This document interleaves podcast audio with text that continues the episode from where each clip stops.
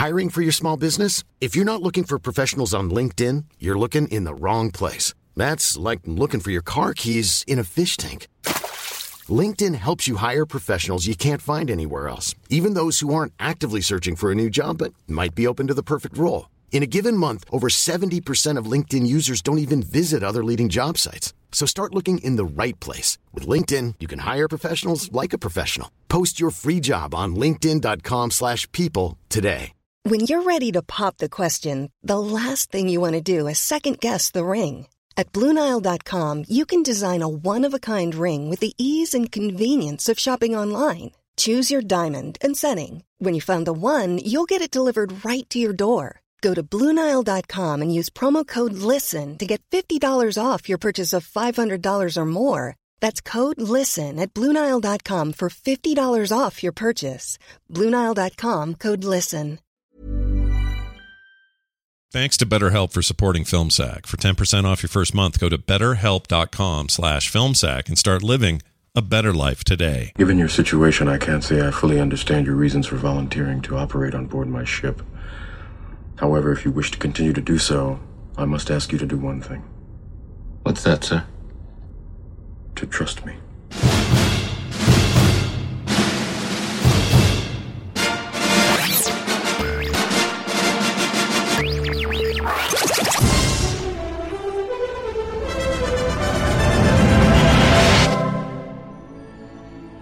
Lipstick? This is Film Sack.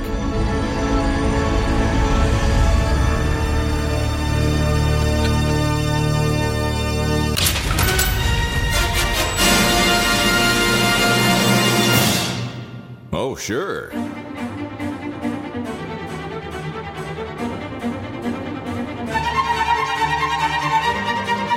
Everyone. Welcome back to Film Sack. Sorry, I really like the lipstick guy. Uh, welcome back to Film Sack. This is Film Sack, mining very depths of film entertainment for all mankind. This is episode 527.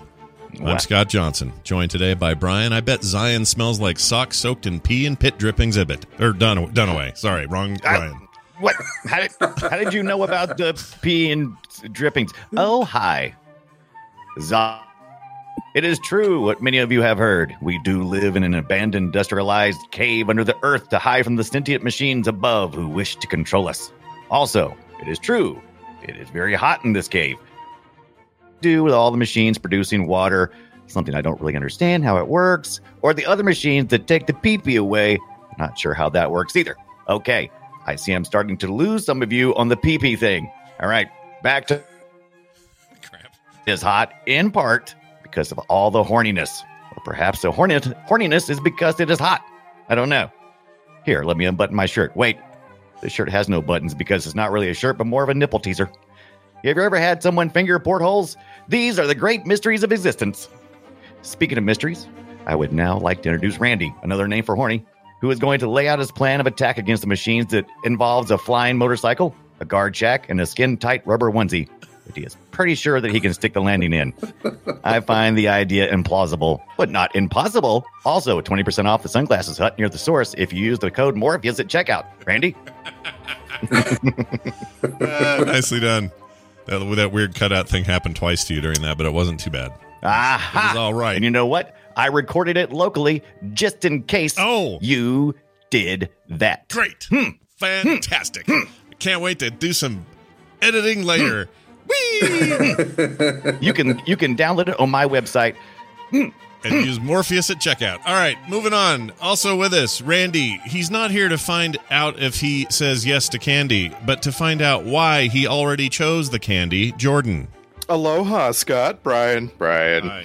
And thank y'all for coming to the Conway, Arkansas Hilton Garden Inn and Suites on this dreary Thursday morning to hear all about my new book, How to Fight the Sentient Machine Rule Over Earth. If you survive the initial apocalyptic takeover, which you won't. In my book, you're going to learn all about my three simple steps for pushing back against Skynet, or whatever it calls itself when it emerges. Number one, scorch the skies. Cutting off the machine's access to practically unlimited solar power won't mean much considering the availability of nuclear fission for power. But it sure does sound badass. Just say it with me. Scorch the skies. Yeah, I don't know either. Number two, set up camp in Carlsbad Caverns. Now, I know what you're thinking. But how can we hide in a place where there's a driveway tunnel big enough to fly a terrestrial spaceship in and out? Trust me, the machines won't be that smart. To get to you, they're going to have to dig their own tunnel like chumps. Number three, every Saturday night, gather all of humanity and hold one of them big orgy rave dance parties turn that Carlsbad Caverns into a discotheque and get everybody pregnant. Yeah. nice. and play the best fluke song ever written. Uh, all right. Mm. Moving on finally to uh, Brian. He's called the Merovingian Ibbott. I am, it's true. Hello, Zion. It's your boy, Morpheus, here to kick off Cave Coachella with news. Six months ago, Neo, Trinity, and I took on the Matrix. We defeated the agents and started our mission to wake up the world by making them all collectively take the blue pill. And we couldn't have done it without your support. Give yourselves a big round of applause, everybody. now, uh, first up, I know you all like my sunglasses. They're weird, right? Just the lenses and the bridge sitting on my nose, nothing on my ears to hold them up. Well, I've got some good news for you. Look under your seats. You're getting a pair, and you're getting a pair. You're all getting a pair of weird sunglasses. Next, I know you're all wanting to see Neo up here. I get it. He's a stud. But his girlfriend Trinity was all like, I know there's a big party happening downstairs in the cave, but I want you to spend some time with me. anyway, he really wishes he could be here, but apparently hoes before bros. Lastly, I've got some bad news. The machines have found us and they're heading towards us. They should be here in about 72 hours, but we're going to spend the first several hours of that with a sweaty wet t shirt contest and a kick ass rave featuring the music of Stomp. nice. Nice. Yeah. The most, uh, probably the iconic uh, uh, scene of Reloaded, probably the Zion Yes. thing. So, Yeah. so I I personally saw Reloaded uh, when it when it premiered. Like I saw it the night it opened, Mm-hmm. and I stood I stood in a huge line to buy tickets and everything. And but I haven't seen it since then. Yeah. And so I actually sat down. I was like, I'm going to write out what I think is in this movie. and I only came up with two things that I could clearly remember. Like I know that's in this movie, right? And the rave wasn't one of them. I actually thought the rave was in the third movie. Oh. Uh, uh, you know, like I I could remember that Nero, uh, Nero, Nero, our hero, our hero Neo had discovered the power of flight in the Matrix. That's important. Like Jesus, Mhm. the the distinction between the real world and the Matrix drives me crazy. Yeah. But Yeah. Neo had discovered flight, and I remembered that Trinity uh, dies, and Neo has uh, resurrection abilities, which removes all the stakes from the movie, right? Mhm. And like that's, I remembered those really, really clearly. Neo's, and she's gonna die, and Neo's gonna bring her back to life. Yeah, he's gonna he's gonna jam his I- hand. I had a it- similar yeah. similar thing for me, and and it's funny because I thought there was so much of this stuff that I was like, oh yeah, the architect. We don't see him till the third movie. Mhm. The um, uh, the big fight with a bunch of Agent Smiths. I think that was in the third movie. Like so much of the stuff that I could have sworn was in the third movie is in this one. So apparently. I don't even remember what was in the third movie. There's nothing that I could tell you. If you said, "Hey, Brian, what happens in the third movie?" Yeah. You- I wouldn't be able to. You tell you. can- that big car chase, I would have told you was in the. You uh, can was in the. you third can movie. totally be forgiven because this was a uh, you know a four hour epic movie that was split into two that was released in the same year. So I mean, you Mhm, can definitely mhm. be forgiven. And this doesn't really have an ending as much as it's like we'll be back. Yeah, which, which we're okay with i think Yeah. Uh, like if you if you watch enough uh, serialized movies you better be okay with the middle part not having a solid ending Yeah. Well, the the third one, my only memory of the third one, and I thought again part of that was in this one, and they were filmed back to back, so you know it's easy to mush them together. But uh, was the mechs shooting at all the the squid robots thing? There's a whole scene of like a massive battle between mechs in the in Zion, and then these. and those squid monster things coming after him. And I thought, well, is that in here? Because oh, there's a mech. Okay, I'll bet it's in this one. No, nope, Mhm, it's. mhm. I'm, I'm waiting for the next one. Yeah, thanks thanks to Matrix 2 for showing off these this incredible technology. technology these humans should not have. There's no way that that That's- that level of humanity could build Right. those like huge chains and gears and so on. Where's their where's their forge? So Like that's the they must that's have the, a- yeah. That's the question, Randy. So I didn't research anything before the show because I wanted to. I didn't want to get hung up in the Matrix theories. I didn't want to get into the Matrix of the Matrix. But uh, but but by the end of this movie, I'm like, oh, okay, yeah, I kind of forgot. Neo is not really. Uh, he's he's human, but he's been reprogrammed. I'm assuming like uh, Smith was able to reprogram somebody. So I'm like, okay, I get that. And they made sure to point out that they didn't understand how the machinery worked. And I was like, oh, I thought he meant that somebody else did the job. Does he mean that it just works? Well, the machines have obviously put you in another matrix, you Yeah. morons. Oh, You know, and I, duh. Yeah, I didn't. I wasn't Yeah. even picking up on that. That's a really good point. I, I mean, the, the the conceit here. Here's the here's the weird thing about this viewing of this movie. I remember not liking it at all when I saw it the first time. Saw it in theaters, just like you guys. And I remember thinking, "Oh, that's not as good as the first one." Boy, oh boy, I hope this third one picks up. And well, the third one is, by all accounts, does not. However, what I I must have changed during this time because what I really liked the most about this one was the long exposition period of hanging out with the architect. I loved Yeah. that. Like that world building and talking about layer upon layer and you're the sixth of many and and this has mm-hmm. all come before and it's all going to happen again and that kind of business is is really my super jam these days. I think back then I was like this I hate this with this. I- I mean, I I, back in the day. I agree and I disagree. This movie is better than I gave it credit for. Like than I better than I thought. It's much better I than I thought it was going to be. I agree. It's better mm-hmm. than I thought too. But at the same time, I came away from this viewing going, did we really need all of these mini boss discussions? Like we're gonna we're gonna have the meet up with the Oracle, we're gonna have the meet up with the Merovingian, we're gonna have the meet up with the architect. I'm like I'm falling asleep just re- recalling it, you know, because it's like yeah. it's like that should be in a movie that's so action packed though those moments those should be much more interesting than they are. Like i ultimately like i didn't care about the merovingians take on things because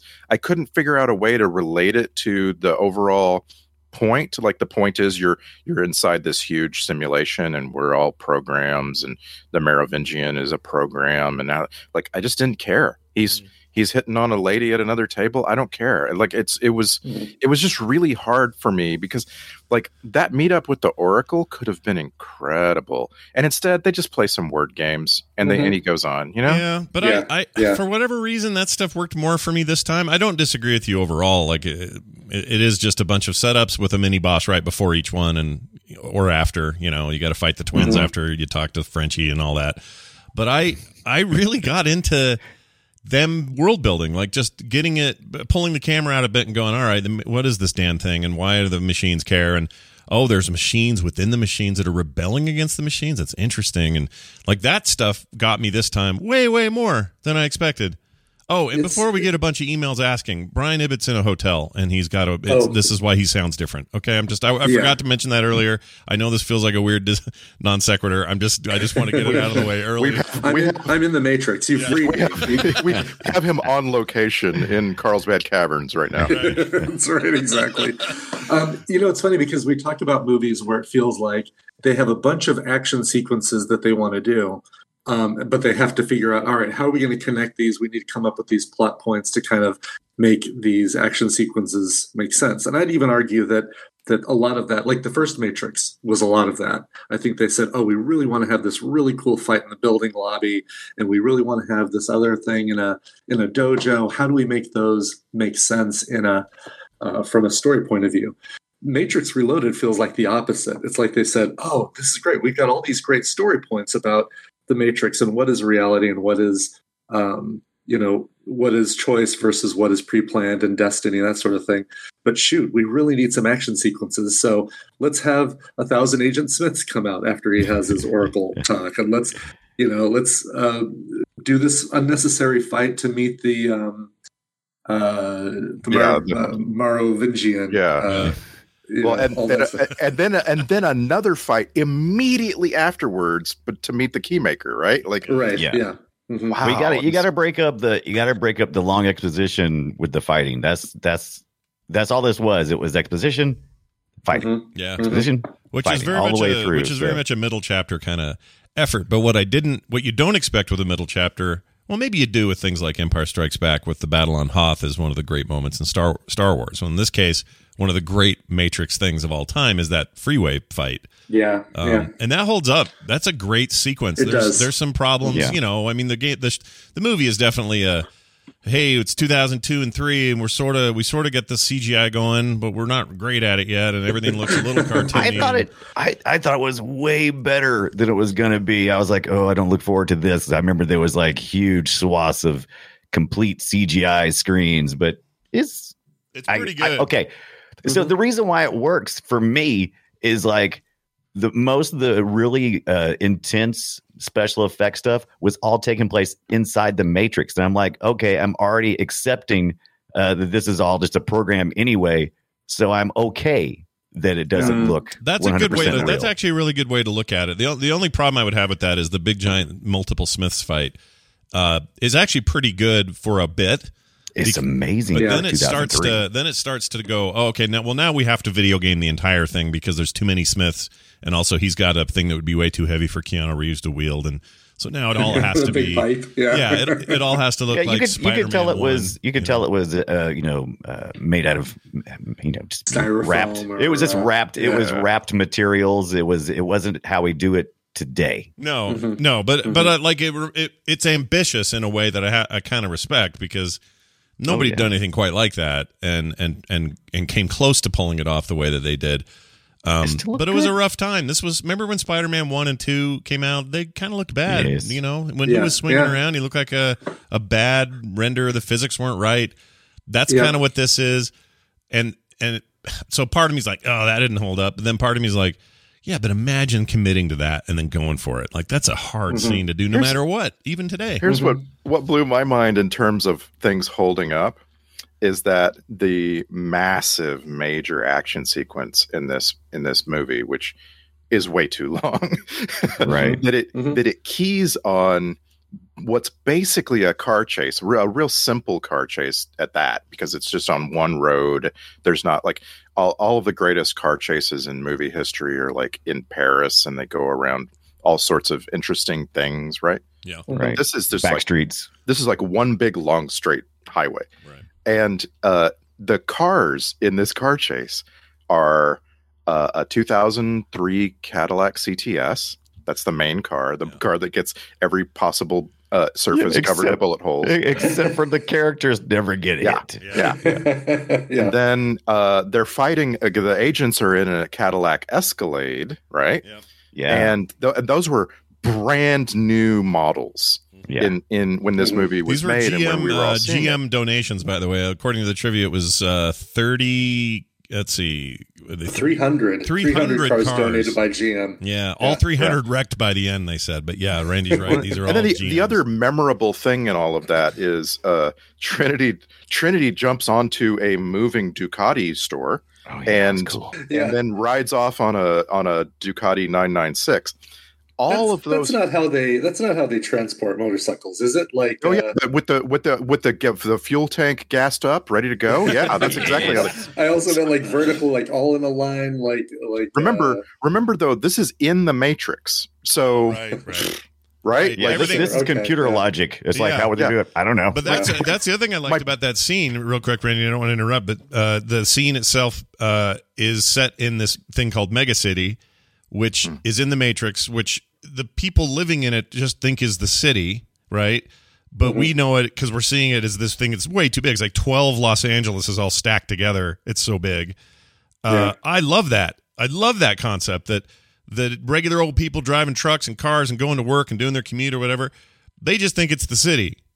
We see it and we're like, holy shit, that's like the biggest city in the history of the universe. I love that. Right. Anyway, Mhm. sorry, go on. my continue. my point was that that Cadillac CTS has no business still looking good. I thought I'm going to watch this. I'm going to be taken back in time and go, oh man, look at the old cars from the early 2000s. Nope, Mhm. it looks great. Yeah. The motorcycles looked gr- look great in 2021, Yeah. and that blows my mind Yeah. because every other great car chase I can think of, including my favorite, is the Island, which we watched on Film Sack. yeah. The the cars are aging rapidly when you go back and look at them. You know, not this one. This looks fine. hats off to GM for having a little hold up there with their cars. That's cool. But yeah, like uh, it's it's a it's a scene that re- I think really holds up, and it's not just a I don't know like a I was worried it would feel like a relic or it wouldn't Uh, you know it would feel totally removed from the rest of the movie or whatever I was thinking because I was so impressed with it back in the day, and I was still very impressed with it. Sure, I can see the green screens and I can see some of the crappy human animation that they made for some of the CG and whatever, but it's really well edited and shot and it's just I wanted that to be the movie at one point. I was like, man, Can- just keep staying on this freeway forever. It's really cool. Can, can I name one more car in that whole thing? I just oh, I was so excited. Uh Niobe shows up to save the day, Oh, yeah, right? yeah. Mhm. And Love she's it. driving a 1967 Firebird, and that Yes. oh man, that car, and and uh, uh, it's in the Matrix, so it's like black like everything else. And I was just like, man, I wish they'd they'd chosen some other color. Like there were some great colors on that car, and because you can, you can't really see it, you don't really get to make out how beautiful that car is. And then of course they put it in front of a truck and smash it all to hell. Right. oh man, That was my other memory is that she was in this more that Will Smith uh, Mrs. Will Smith was in this movie way way more than she was. I thought she was a Mhm. big big bigger part of it. And maybe that's cuz she's more in 3. I don't I don't know. Oh, maybe. Yeah. Cuz she I just feel like she had a bigger a bigger role than she ended up having here, but Right. Uh, my, I would uh, like to report to the world that Carrie-Anne Moss continues to be a crush of mine. Uh, still like her a lot. Yeah, I don't know what's going on there, but uh, she's. Uh, she's I don't know what's going on there, but uh, my loins are on fire. hmm Uh, it, it moved. Uh, I don't know what that's about. Very weird. it moved, Jerry. Yeah, it's uh, she just is. Yeah, awesome. she's kind of like a hot ant. To Yeah, me. yeah, kind of. No, I mean not your own aunt, maybe, but somebody else's aunt. No, not, Not mine. your own yeah, aunt. somebody- not so- yeah, somebody else's aunt. yeah. Yeah. someone of your friends. You know, when the- you go to their Yeah, house. this- you're like, oh, look at her. one of the pro- one of my problems with this movie is that it takes uh, it takes a, an entirely returning cast, except the people who the characters who died in the first one. Right. It takes this entirely returning cast and then doubles it and triples it with all too many people, way too many people. But the Wachowskis are really good at putting people into their movie that look really good. You know, like just Right. like Mhm. Monica Bellucci is in this movie, and uh, uh, uh, that you know, like eh, just like the the new pilot of the ship is married to um, Marvin Gaye's daughter, and she's incredible looking. Oh, is that and, who like, that is? Okay. Yeah, Hmm. I didn't And know that. her and so sister on. is uh, from uh, Serenity and Firefly, uh, Zoe. Oh, right, Yeah. Zoe. Yeah. And it's just like everybody they cast who got a little screen time is just so good looking, and that's how you know, by the way, that the the kid is not gonna is not gonna be like fighting in the Matrix anytime soon because he's kind of ugly. Yeah. Nice. nice. You're not wrong. I thought um, I just uh, watched so uh, watched this yesterday, and then on the flight over here to California, I watched the first Matrix, and um, didn't I know Dozer died trying to save everybody at the end, but did I thought Tank was still Ah, alive? so here's this fun story. So apparently, Yeah. uh, the story goes that Tank, who did survive, you're right, Mhm, yeah. uh, did uh, was a but the actor is a psycho and apparently was like stalking various people on the set and was like really really Oh, it's one annoying. of those guys. Yeah, so they had to write him out, and Link is basically an excuse to say, well, you know, he's he's connected to those guys, and so here's Link. Here, here's Michael from Yeah. Lost. He can do it. And by the way, exactly. he's a pretty good actor in this. I think he's maybe one of the more. Um, I mean, he's meant to be more down to earth than everybody else. Uh, Yeah. Morpheus is constantly going, yes, and then the thing, and I'm not using consonants, and I, I won't use any uh, uh, abbreviations. Contractions. Yeah. Yeah, that's Right. the word I meant. And and everyone else is a little bit too self serious, but Right. Link is at least kind of like us and sort of you know just going for it. And I thought he was great. Link, Link I- feels Link, Link uh, treats this like yeah, it's a job. I gotta I gotta pilot the Nebuchadnezzar. yeah, It's a job. yeah, and he's very. Yeah, I think he's good. Mike, I can't think of his He real name. Uh, no. So just to just to uh, one more thing about Tank, uh, that's an actor named Marcus Chong, Mm. And he's a former child actor and uh, you know like he as a kid he was in little house on the prairie and he was uh, in roots the next generations and so he apparently had all kinds of child actor problems uh, when he was an adult and Wait. just kind of Huh? Yeah. I got a question. Yeah. Yeah. Did you say there was a Roots Next Generations? yes yes that's, All right. that's a, there was So you're telling me a, there was a- sequel Yeah. there was there was Roots that had LeVar Burton. And then he went on to be in Star Trek: The Next Generation. Yeah. Did he come back for Roots Generation? Because that would feel weird. that would feel weird. Why don't they All right. just call it roots? Deeper. Yeah. Yeah, Like no deeper, roots. Deeper Roots. oh my god By the by Because the it's- way, it's, actually shallower you're going the other Oh, direction that's true. Yes, the next generation. yeah for the for the record, that was uh, 1979. That TV miniseries came out, and I didn't know that existed until today either. So Yeah. thank you for the. Uh, it's got Anyway, that, that the big tank was. Marcus Chong, and he basically got run out of Hollywood. He uh, or Yeah, ran yeah. himself out, or whatever, however you want to look at it. He he burned a bunch of bridges and and stopped working. Yeah, it was a big mess, I guess. So it was it was infamous at the time. I remember hearing about it, and then the new movie came out. We're like, wait, where's that guy? Oh, no wonder he's not there. He's he was a problem. So Link, Link is your man. Link, Link will save the princess finally. Uh, if given a And what a just a, what a fantastic actor and character. Like the instant I saw a Link, I'm like, I want to know more about this guy. Yeah, he's great. I like that dude in general. He's great in. Yeah. Um, you ever see the? Uh, if you ever see the 2007 uh, sequel to, uh, the, the uh, 28 days later, 28 weeks later, I think the superior film. I know I get in a lot of trouble for that, but he's great in that too. He's real good, yeah. and he's been Harold busy. He's Perrineau in, he- is uh, he's in all kinds of shit. Actor. You know, like Mhm. all kinds of other projects and TV shows and things I haven't been watching lately, but still he's around. You know. So anyway, There's there's something Harold Perrineau is in that I've seen a hundred times, and I just can't put my finger on it. Mm. I don't know what it is, but I know he is in something I've seen a hundred times. You're not thinking of Lost, right? You're thinking. uh Well, yeah, he was in Lost, and that that may be that may be uh, that may be like messing with my memory, right? Yeah, probably so. The Walt Walt was the Carl of uh, the early 2000s. It was like uh, Walking Dead Carl. Um, I'm looking. You know what's weird about the credits for this movie? I don't. I don't know why it's this way, but the IMDb web version, anyway. I can't speak to mobile. It's in but- alphabetical order by last name. oh, that's why. Because this thing is all over the effing place. It's just like Link is not till way down on the list. Uh, normally he should be in like the top ten. He's nowhere near it. Uh, Keanu Reeves is obviously way down the list. Like it's it's effed up. I don't, I don't know. I don't know why that bugs me. It shouldn't bug me. Now that I know it, I can just go, oh, alphabetical. I'll scroll down. But I'm still mm-hmm. annoyed by it. These people were like, like Carrie-Anne Moss shouldn't be below Nathaniel Lee's, Peter Lamb, David Kilde, like people I don't know. Mm-hmm, mm-hmm. Like, come on. Like the number one, the number one cast member is Ray Anthony, the power station guard. He doesn't even have a line. Okay. That's effed up, man. That's effed up. Anyway, whatever. It's not that important of a of a thing. Uh, okay. Well, let's get to some of this trivia. Uh, Sean Connery was supposed to be the architect. He turned it down. He said I, I can't talk that long. he says I, he says he couldn't understand the concept of the movie. Uh, he Well, no one can. That's I mean, Yeah. come on. yeah. I'm with you, Sean Connery. But yeah. I don't understand it. He, I mean, all he had to do was read lines, though. It's not like he has to totally understand Yeah. Just read lines. yeah. Um, the six before you look behind you. There's a bunch of monitors with a bunch of neos all over them, flipping me off. Yeah, I'm glad. I'm glad the architect was that I had another connection to because like that that really helped me sort of like listen to what he was saying. Like if it had been Patrick Stewart, I would have just been thinking about Distracted right? I that. think you're Yeah, right. Yeah, because it ends up being a stunt cast, and you don't, you're not thinking at all about what they're saying. I was already, that's already hard because it's very heady and out there, and you know, you really need to pay attention to what he's saying. And if it's somebody super familiar, like Connery or Stewart or somebody, you would be like, uh, "What? Oh, I'm sorry. He's he's saying something important, but all I can pay attention to here is Picard's in this movie."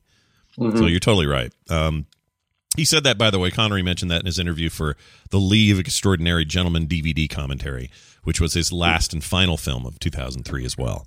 So uh, this would have been his probably had he been in this, might have been his last role was a was a Matrix film. Yeah, No, think of that. interesting. I like the guy they chose though. He's cool. I don't Mm-hmm. I don't have a connection to him anywhere else except he has a cool voice and this time I listened. Yeah. and uh, I actually got something out of it. You know, more than more Yeah, usual. you know, that was something also, right? Because in the theater seeing this, I remember just being so bored by the time we finally get to the um, the architect of the film was really just driving me nuts. Um, but this Yeah. time, yeah, it was paying more attention to what he was saying and, and paying more attention to the exposition in general. Yeah. Um, And it weirdly I- has me excited to see the third one. And I didn't Mhm. expect to feel that way because it is arguably well, everyone everyone generally believes the third one is the biggest problem, like it's the biggest mess. Um, Yeah. but I still we got to wrap everything up. It's always the hardest one. Yeah, Well, You got to okay. bring it home. yeah. yeah. All right. So here's what I, I thought about the entire time. And I'm still, I thought I woke up thinking about this this morning. Yeah. Why is this so different than, say, The Empire Strikes Back? In what And- in what way? What do you mean, like uh, tonally, Well- or or is it a middle piece, or what do you mean? Structurally, like Okay. the structure of this film, you sit down to Mhm. write a movie that needs to stand as a sequel to a complete story, right? Right. Mhm. right? So like Star Wars, A New Hope, complete story, beginning, middle, end. And you you you're like, okay, so how do I, you know, how do I make something that's even better?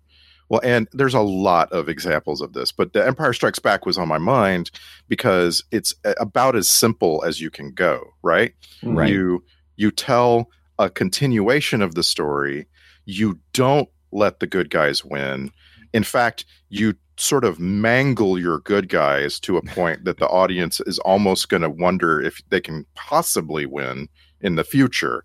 And you do a lot of uh, focus on relationships, like who are these people in in relation to each other, right? Because you Right. uh, you you even though the A New Hope is a complete story, uh, you, there you can a- ask and answer all kinds of questions like what is the Force, right? Like there's all Mhm. sorts of things like how do these people get around? You know, like are there human cities? Mm. Yes, we're going to show you one, and this kind of thing, and. uh the, you know, so like I'm not saying the Empire Strikes Back is a miracle. I'm saying it's like it's like as basic as I can imagine you pulling off this thing, this sequel, and it's really, really good, and it Yeah. gives you know, like it's very, uh, like it's also entertaining. And so, For- like, I'm just like, I'm just like, what are the Wachowskis thinking here? Like, Right. Are they trying really hard to not do that? Like, they're they're literally thinking, well, okay, we can't do anything that somebody's done before to make a successful Right. sequel. Well, you Mhm. might not be successful if you go down that path, right? Yeah, well, you know what works for Star Wars and the whole series, uh, Empire Strikes Back included, is is that it's a, uh space opera. It is it is all about family and those relationships, and we have this these turns. And and this one, it just it just asks you to like uh, think really hard and then turn your brain off while we fight, and then Mhm. think really hard. And they don't really work on any relationships other Mhm. than the sexuality of the relationship or you know, or the the difference the difference of uh, of motivation is Mhm. is But- very By the way, was anybody else uh, concerned when they get to the caverns and Trinity really wants to have sex with Neo, and then you find out later, oh wait, they have a private bedroom on the ship. On Yeah, the yeah. Nebuchadnezzar, they've been having sex all along. What's the deal? it's it is Mhm, horny mhm. town down in, in Zion. I Oh, can't. yeah. Yeah, Those it's a horny are- town. All That 24 7 that whole place is DTF, man. They're, they're, uh, 24 hours a day. Yeah. Totally is. Uh, Back, back to the Empire Strikes Back comparison, though. There's another aspect of it that I think uh, Empire Strikes Back and the whole Star Wars that initial trilogy gets right is that the the Force and and its extents, what you can do and what you can't do with the Force, seems pretty well Yeah, established and clear, and yeah, they follow those good. rules really well. Yeah. With uh, the Matrix, oh, okay, so now Agent Smith can just pretty much go possess anybody uh, that he Yeah. thinks of and, and get in all these other places that way. And oh, now we can get into Zion because of that. Yeah. You know, there's all of these things like, oh, well, if you could do that, why not just, you know, take over uh, eight cars surrounding the car that's trying to get away and just box them in Yeah. and, Right. and stop them that way? Or, you know, there's there's a lot of there's no there's yeah well there's no limitations right There's no I mean yeah the only limitations you have is in your own imagination Right. There's rules when there has to be for a plot point, but Right. Yeah. but that's it. You're describing that thing we always talk about, haunted house rules. They just are all Yeah. over the place, Yeah. and and that's why I dislike them compared to other horror movies or other supernatural stories because those at least have rules they seem to adhere to. yeah And this doesn't mm-hmm. adhere to any of those. In fact, there even Neo doesn't, and that can be used as a really important plot point of all right, suddenly Neo can stop those robots outside of the Matrix with a Yeah. force move. Now, mm-hmm. if he can do that, fine. That's an interesting th- way of saying, well, maybe the sixth iteration of Neo, the sixth anomaly, is different. Maybe this this one is the one that can bridge the two worlds and take what he can do in the Matrix outside of the Matrix. And if that's the case, that's a giant turning point. The problem is, I don't think they did a very good job of making that feel like a turning point. You know, Yeah. Mm-hmm. Mhm. Yeah. If, Yeah. if that's what Well, happens, had- I don't actually remember what happens in three. So they had just know. they had just had him do necromancy in the Matrix. Like Right. that was the big reveal, I think. Right. That's supposed to be like, oh my god, he's so powerful. He's incredible. They had just before that, they had just had him uh, fly faster than the speed of sound or whatever. Like he's like, y- you know what I mean? Like uh, it's Mhm. enough. You you got Mhm. me. Yeah. You don't Yeah. need to come outside of the Matrix into the real world, and he has superpowers there too. Yeah, I mean, But I, I- would I prefer guess he too much. didn't. Yeah, Yeah, well, they're they're setting up part three Sure. because the- he's got to be able to take down basically the the thing that created him and actually break the cycle of repeating this Groundhog Day that Neo is existing existing in. So they had to bring it outside the Matrix because there's no way had just a human. There's no way a human could beat the Matrix. Don't you think, Brian? Though, okay, that's a that's an excellent point. But don't you think that it would be this? This seems better to me that he's just so good in the Matrix, and he finally figures out a way to change the cycle within it. That that's enough to you know let the outside have its fight, its little mech war, its little whatever it's going to have in three.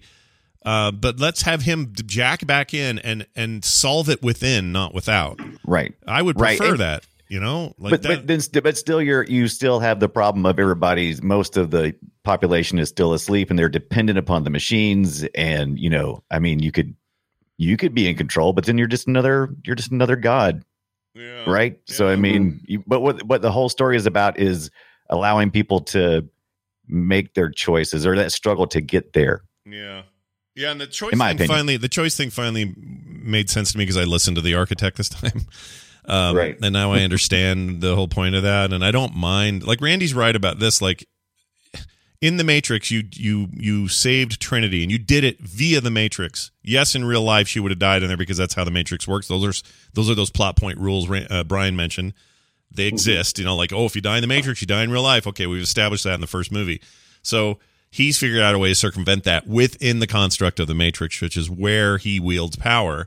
Outside of that, he just shouldn't wield any. I mean, he should wield the respect and the whatever of the people around him because of what he's doing in the Matrix. But it it does kind of ruin things that he can take it out of it. and and also the mm-hmm. real world should have a, a really strict rule set too and that's what that's what we're complaining about the the real world is what the viewer is going to be more interested in at some point Yeah.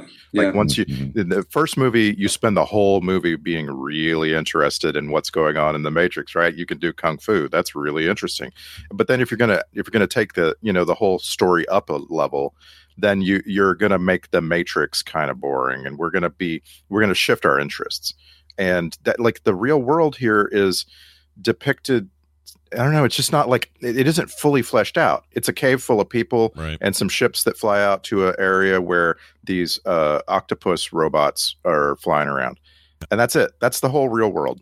Um, I need I need more. I need a lot more. I need to Mhm. like, and, and I realize like Terminator really struggled with this for a long time, but I need you to show me all of it and how it works. Let's go. Well, that's what these, all. these two movies Yeah. are supposed to be. That the two final films are supposed to be you finally seeing underneath the hood, and I think that's kind of where the series goes wrong. Not that it can't be done, but it just wasn't done as well as it could be. And I think part of that is like, oh, now the mystique's gone. Now we know what Zion is, and really Zion's like a big clockwork city that is impossible. Like, like what what, Right. what even is this place? Whereas before we didn't know anything. It was just the Nebuchadnezzar. I like that- and, You know, I like that Zion has its own matrix that they've used. I, I wanted to dig deeper into that. Yeah, yeah, Mhm, and I don't think three does. I don't think it messes with it much. Right. Um, It's like, oh, about the uh, the, the Animatrix? It's I, I remember getting that on Oh, DVD yeah. back in the day and watching it, and um, I loved it. I think I only watched it once. I need to go back and Yeah, because me it's too. all these little separate stories about the Matrix. They're right? so good. yeah, and but let's be real clear: the Animatrix is a clever name. That's what the Animatrix is. it's also but they're all it's also really good. They have the the when the robots took over sequence. They've got one. Okay, the the young kid who it, by the way is our is this this week. Grab a bucket. He's Right. the young kid who wants to be a part of everything and somehow he's just disappeared. I'm sure he'll show up in Idolizes three. Neo. Come on, Yeah. guys! I want to go too. Well, he's the, he's the he's the trope of the disrupting the assassin. Oh my gosh! Yeah, he Yeah. totally did. That movie Good would have ended right there. Forget about your two hour running time. We'd have been like an hour and ten minutes.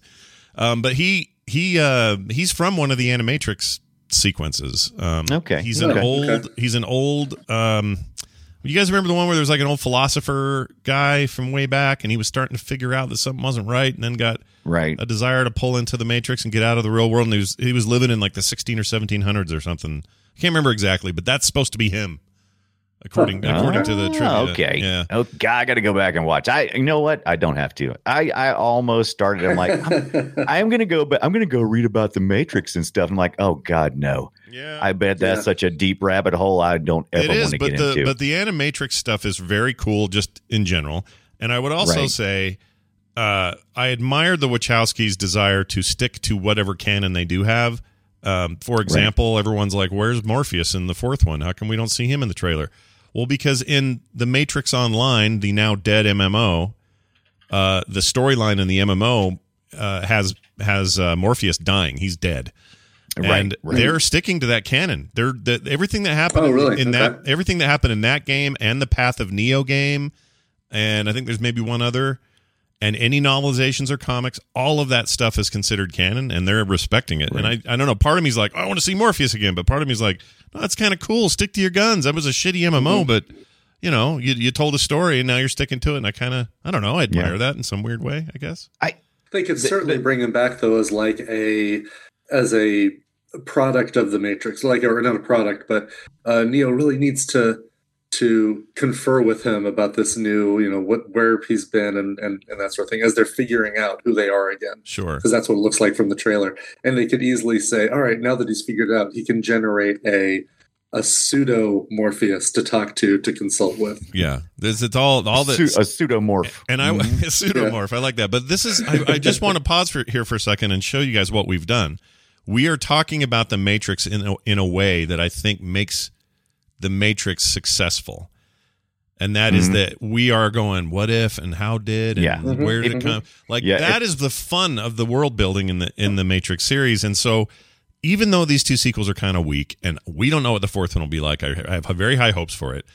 Um, and the first one I think is a is a modern science fiction classic, but the concepts are so compelling and they're so Yeah. fun to like pontificate about and and think about and discuss and stuff. And I and and it's actually Yeah. kind of hard for me to think of an of an equivalent in except It- maybe I know people are sick of Mad Max talk, but I do the same thing with that Fury Road movie. I fill in Right. a lot of the blanks, and this movies or these movies beg you to fill in blanks. They just Yeah. want you to do it, They. They. and I love well, that. Oh, bless you. They're. You know, it's, it's no, no cough button here. there's a lot of there's a lot of Eastern philosophy and even Western philosophy in the Matrix, and that's just you know ripe for asking those questions. But there there's never any answers. So as far as a movie goes, this this has a, it's like Lost the series. It's like mm-hmm. let's ask a million questions, but we have no Yeah. answers, and you and you keep Yeah. hanging around going, when's the answer going to happen? right, right. When's the answer going to happen? Well, and Yeah. it and it leads you Totally to right. kind of have a distrust or maybe just a dislike of the Right. the screenwriters. Like you you you you come away at some point you like uh, for me it was when they introduced Persephone and I'm like, "Oh, her name is Persephone." And mm-hmm. everybody's name before this has been some reference to some ancient god Yeah. or religion or whatever. And I'm like, mm-hmm. so Persephone is uh, like the wife of the devil in the underworld, but she's she comes up to the Yeah. earth and she rules over the grain harvest. And it's just like in this movie, there's none of that. Nothing. Yeah, Like, yeah. Mm-hmm. And, and and it just there's a point where I'm just like, oh, you just Yeah. thought it was a cool name. You're not Well, actually but yes- referencing something. yes yes and no they kind of alluded to this too I, i'm with you there's there's just so much pretend depth here it seems to me that may be a little Yeah, bit harsh That's what I'm but- saying. Pretend depth. but Yeah. but that's Yeah. but is uh but it makes sense because they said in, in previous iterations of the matrix uh there was you know a bigger fact a bigger faction of you know vampires werewolves and that sort of thing so they're old arcane uh you Yeah. know somehow made it to the to the next level of these matrices. So I mean, Yeah. I don't know. And she's y- and she's very yeah. important because you uh you know, Neo has to kiss her Yeah. passionately yes, and make it feel real to be able to go see the Keymaster. Do you know what's so Yeah. stupid about that? Let me just let me just talk Okay, about that Dana. for a second. How dumb that is. Like it doesn't matter Totally. how well he kisses her. It won't it doesn't matter. There's never a reality where she goes, "Oh, it's as if he forgot we just had this conversation." Like you're never going to be were- able to do that. Ah, they hate it. yeah they were trying to play with some ideas, and I don't think they. I don't know. I didn't think it played through well. I mean, you you could lean in towards the screen and and really focus really hard and think maybe you're going to get something out of it. Yeah. But they were trying to draw some parallels that I just didn't. I didn't find compelling. Yeah, like that whole thing. I get, I get the. I mean, there's some fun in the scene of of, of It's fun. whatever, but but but like in mm, my She's mind, I'm like, mad. This it's one of the true greatest tension moments in the whole movie. I'm like, oh, he's going to do it. What's really going to happen? Don't do it, Neo. Well, then, do then, you, then you have to start asking gonna bite your questions like: off. Is is she the is she a computer lady or is she is she a real lady or Yeah, a she's computer a- lady? No, she's they're all programs because she's Yeah. she she's uh yeah she's a you know god Some- a, a wolf She's a, a- vampire She's a porn wraith. site pop up. yeah, the porn site pop up. But what's weird is you can't yeah, hmm, see. This is hard because the movie you have to make things personal, but as soon as you Right. involve machines and logic, you have to depersonalize, and that's why everyone makes a straight face while they're fighting to the death all the time and all that. right And I like that. Um, but when they start to get into, oh, this particular program has emotions and wants to rebel against her boyfriend, it starts to become like junior high computer logic. Like, what are we doing? I don't know. Right. That, that, weird- that to me it's is dangerous. Science all of a sudden. Yeah, it's- Hey, it's weird. it's I, I will say this they chose some really hard subjects to make a movie about so honestly But they it's pretty chose amazing what they did they chose dozens and dozens of subjects is Yes. is my Mhm, complaint mhm. here like for example there's a, my, my favorite scene in the movie is neo meeting the oracle i love the actress to death Yeah, she's- who plays she the does so oracle. She's great. uh, Passed away and- that year or the or year before that. She died. Anyway, go ahead. and uh, and she presents this trope this pretty common trope on at least on tv tropes called one myth to explain them all yeah And one one myth to explain them all for her is she says every story you've ever heard about vampires, werewolves, aliens, Yeah. it, those are the system assimilating some program that's doing something they're not supposed to be doing. super That right there, that one simple little concept is mm-hmm. enough for a whole movie. Mm-hmm. yeah Uh, and yeah. you got you just hit me with a whole movie full of thinking, and I'm Right. going to think about that. And then and then like they do that twelve more times. yeah Yeah. And it's like at some point I'm just like, oh no, you've obliterated that really interesting thing I was thinking about. Yeah. oh, Yeah. come on. yeah. No, she's and maybe you're she's supposed to feel like I, I maybe you're supposed to feel like you're you know underwater you can't you can't quite get your head above water because there's so many ideas. Yeah. flowing around i mean was it intentional Meh. Mm. Yeah. art art is what it is man It is. Art You know, is art. sometimes there's things yeah Mhm. sometimes things come out that aren't intentional Yeah. so maybe they were Yeah. i don't know Art art intentional. art art is going to Art do what it wants to do yeah. No, art art is what art is and uh, you now got you got to I'll- live with it. I'll I'll tell you something that was uh, way different in this viewing. Uh, when I watched it back in 2003, and I think I watched it a couple of times after that, but mostly around that time frame.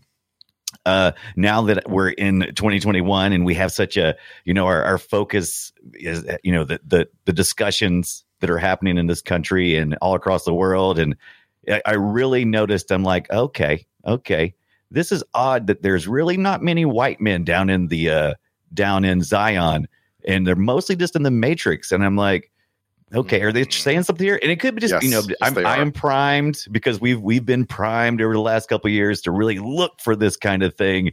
And I'm like, oh, okay, were they you know a little more No, you're right. Zion, about that? Zion is full of people of color and women. Yeah, there's only are- one white guy that's like Yeah. prominently white. It's like Yeah. old white man. There he is, right there. You see him right Yeah. there. which is its which is its own problem, right? The white guy comes in and saves everybody, but but yeah, no, it's easy to see. You see things through other lenses, right? It's impossible. Yeah. It was impossible for me to see the scene of her jumping out of that window, or no, Neo leaving the building and that explosion happening without me immediately thinking of 9-11, which had happened by the time this movie came out. Yeah, But exactly. it was this moment of like, oh, that's a little too familiar. You just can't help it. The lenses we have are the lenses we have, and we have to see it through those lenses. And right, now, our lenses are looking for stuff like this. So I don't blame you for seeing it.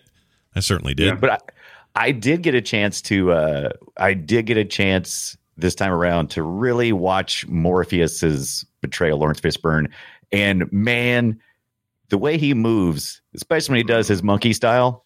I love that. Mhm. When he comes down, when he comes down, raises a whoa, here I it's pretty come. great. It's pretty great. Yeah. Classic kung fu. When he takes off those Love it. silly glasses that um, Ibbott talks about in his intro. And, Oh, I uh, can't stand glasses that don't have freaking. I know they drive me. They drive me nuts. But when he pulls his Ugh. off on top of that semi and is about ready to fight, I just it's badass. He's just a badass. Yeah. Right. He's so cool looking, and he's very old now. Uh, so I don't know. it happens. Uh, it, it does happens happen to the best of us. it happens. He was rolling around doing this stuff in his you know late forties or whatever it would have been. Yeah, Uh, it's pretty impressive. He moves pretty good for a for a big guy. Yeah. big guy. He does. Yeah, he does. He gets Yeah. around all right. But um, yeah, Morpheus. I think I enjoyed Morpheus in this viewing more than I have than I did previously, and uh, that surprised me because I, I always felt like he was so secondary in the next in the last two. Uh, I mean, I guess he always is second seat to Neo, but he but I always thought he was just Yeah. like less of him.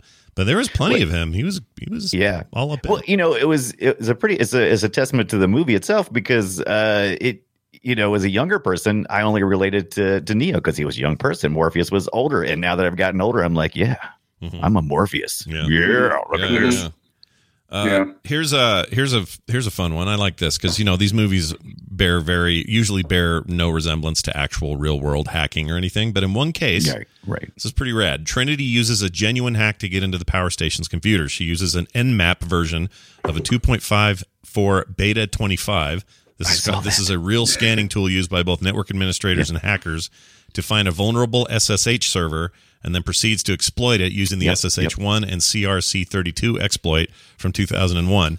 That's pretty cool. I enjoyed that part. Yeah. Yeah. Yeah, That's pretty you know, because one of our biggest complaints all the time on the show is is oh No my realism. god, this is the dumbed down hacking, you know, beep boop boop boop, boop, Right. kind of stuff, you know, computer use, and And then- uh, Yeah. right. But then two seconds later, she explodes a motorcycle that must have been strapped with some C4 into the guard Yeah. shack. I don't Yeah. know where all those explosives come from, but Right. can't win them all. yeah, I can't win them all. Got to Well, pick your battles. And that's the whole That's thing right. about the Matrix, right? What are the rules, and can how does she can she exploit the rules to the extent that she can throw a motorcycle into something and have it blow up more than it would in the world But, you know, it- you know, But it also makes sense because it was a it was a central point of attack, and we we'd already established that other places were wired with you know explosives everywhere. So maybe it was a protection mechanism or something, some kind of anti yeah.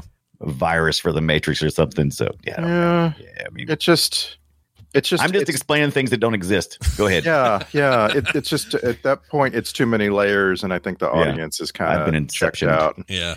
And it, like, like I say, uh, there's plenty of people who like call this the greatest car chase in movie history, and I think it would have been if it had been tighter and in a cleaner Mhm. story that the audience Mhm. could follow. You know? Yeah, I think Yeah. so. I still think it's among the best. I think if you, I need to categorize them though and say, all right, well, the French Connection has an amazing car chase, but it's all practical and zero effects. Yeah. This thing is Right. laden with special effects, and it's it was all done in that old, um, kind of where Brian Ibbott is right now. Kind what's that old uh, airbase out there that everyone uses for stuff? Um, oh, Can't think of right, yeah, with all the runways. yeah, Yeah, you, uh, you saw it on.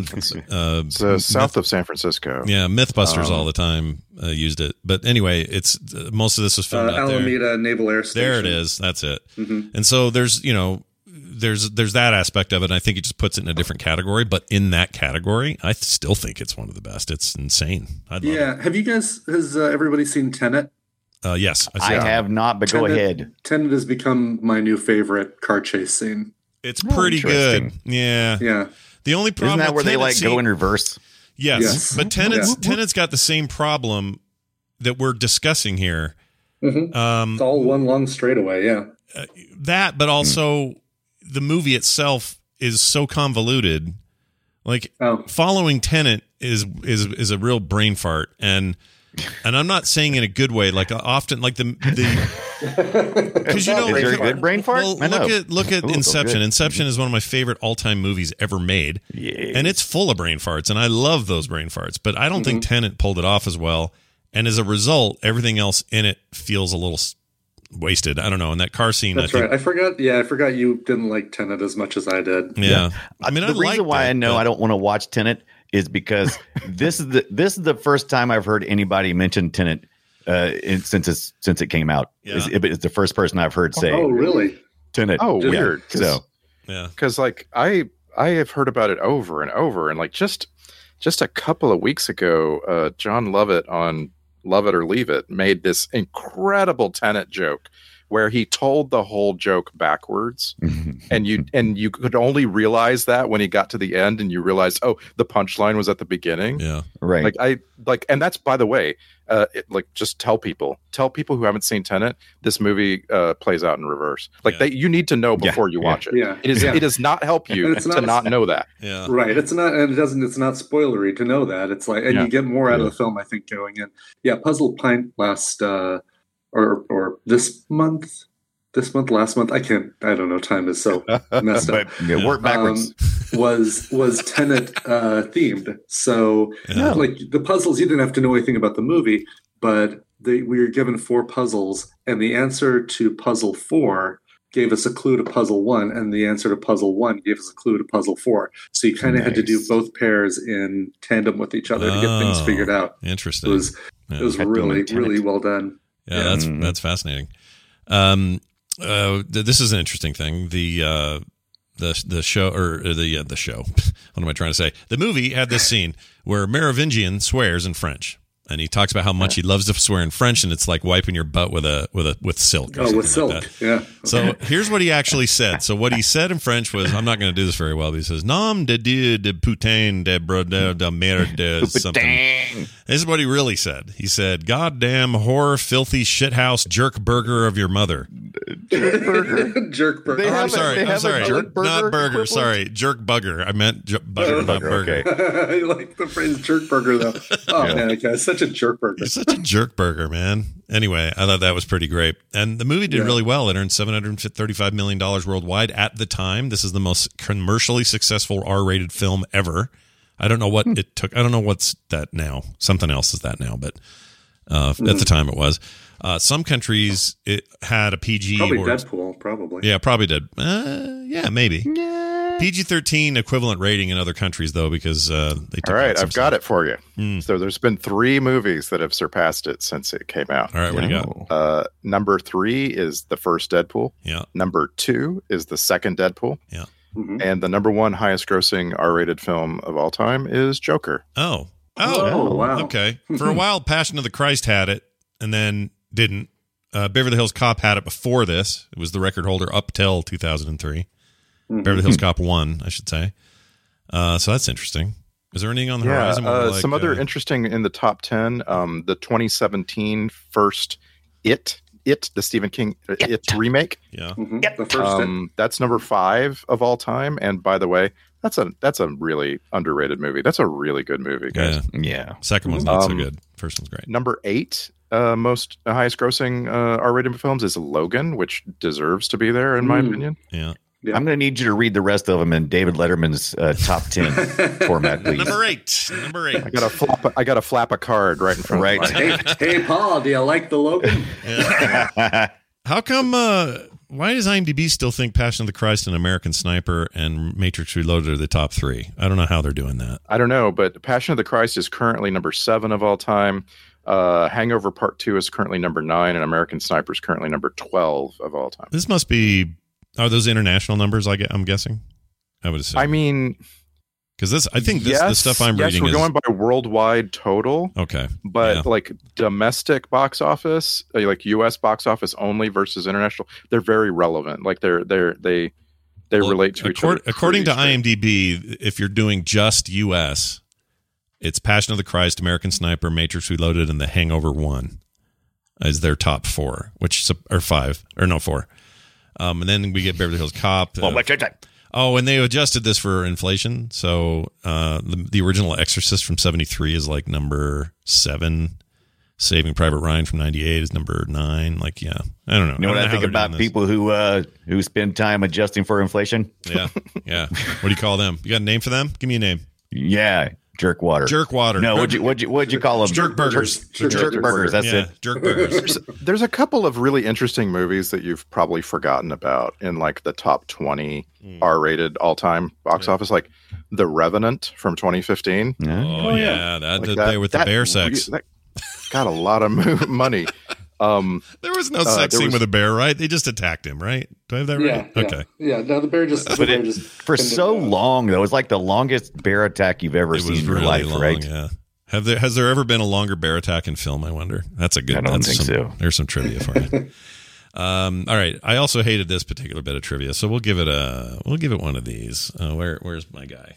I don't see him. Scrutiny. We'll give it a little scrutiny. Singer Aaliyah was cast to play Z, but due to her death, the role was given to somebody else. Now, the reason I hate this one somebody else. it's that. I hate that it was given to somebody else. like this trivia person couldn't take five seconds and put the name of the girl who got it. exactly. And she has And- a fine Right. career. She's working. She's fine, whoever that is. no, Nona Yeah. Gay. I think her name is Nona Gaye, Marvin Gaye's daughter. Oh, okay. Oh, yeah, right. You said Uh, earlier. Right, right, right, right. I might be getting her name wrong.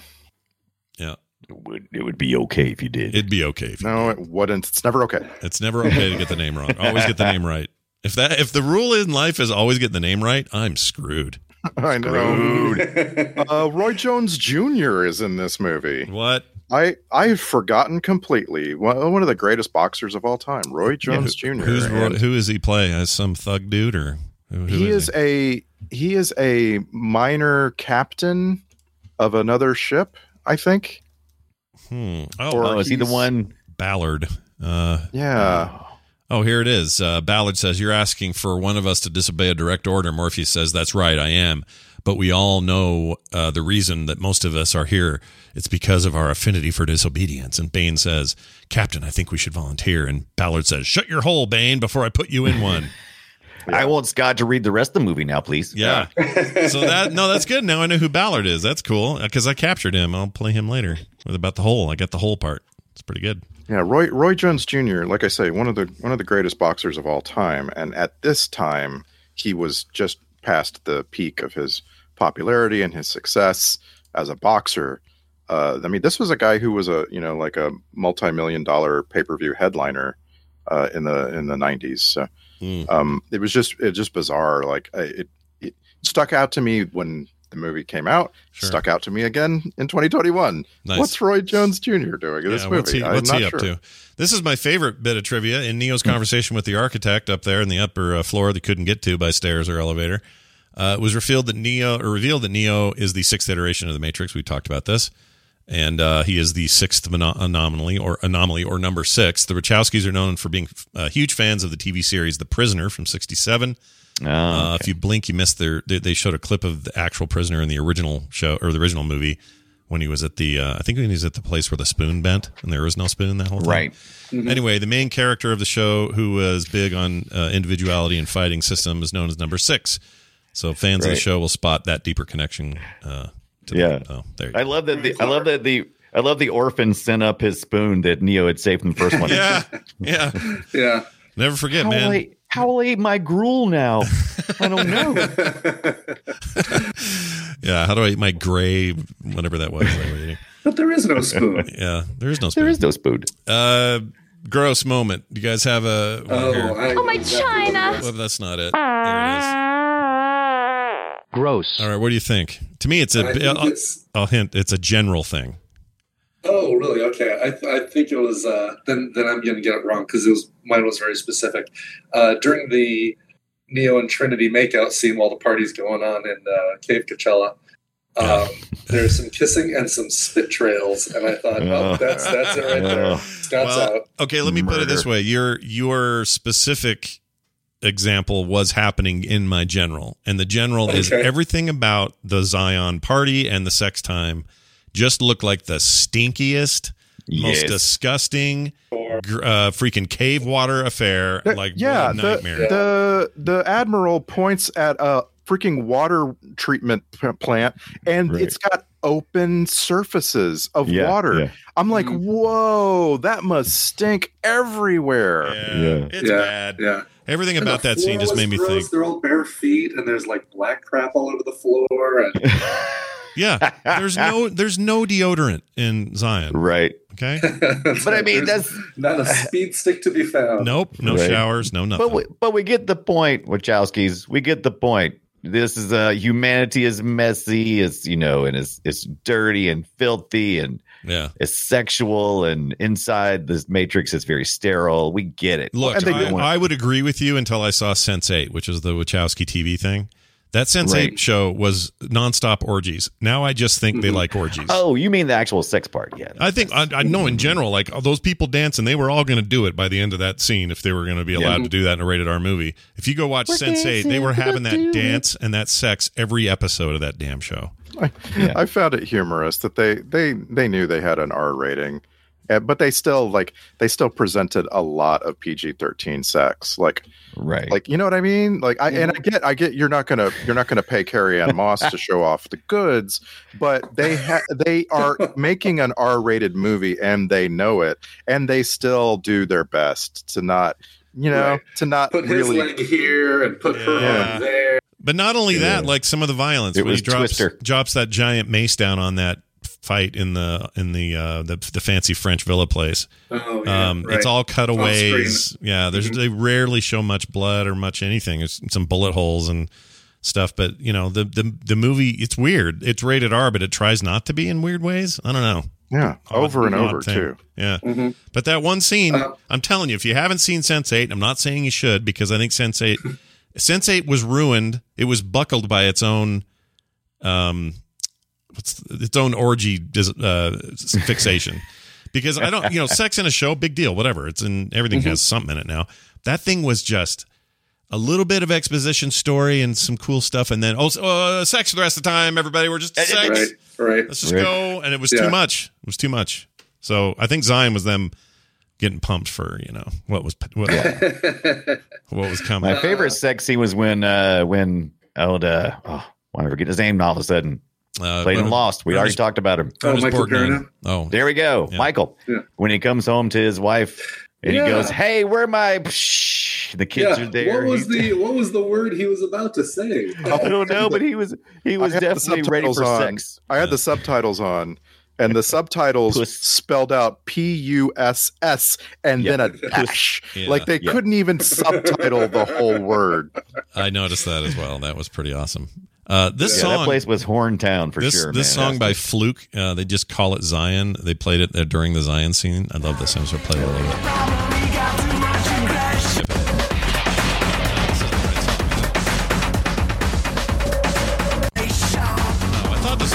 Maybe it isn't the song. I thought I thought that was it. But I love I love Fluke a lot. song, right? I could listen to Fluke all day, and uh, Yeah. Yeah. their their best that song is in this to it. movie. Yeah, it's very good. Oh, here it is. I found it for real this time. Hold on. Come on, play. Here we go. It's way more drummy. See,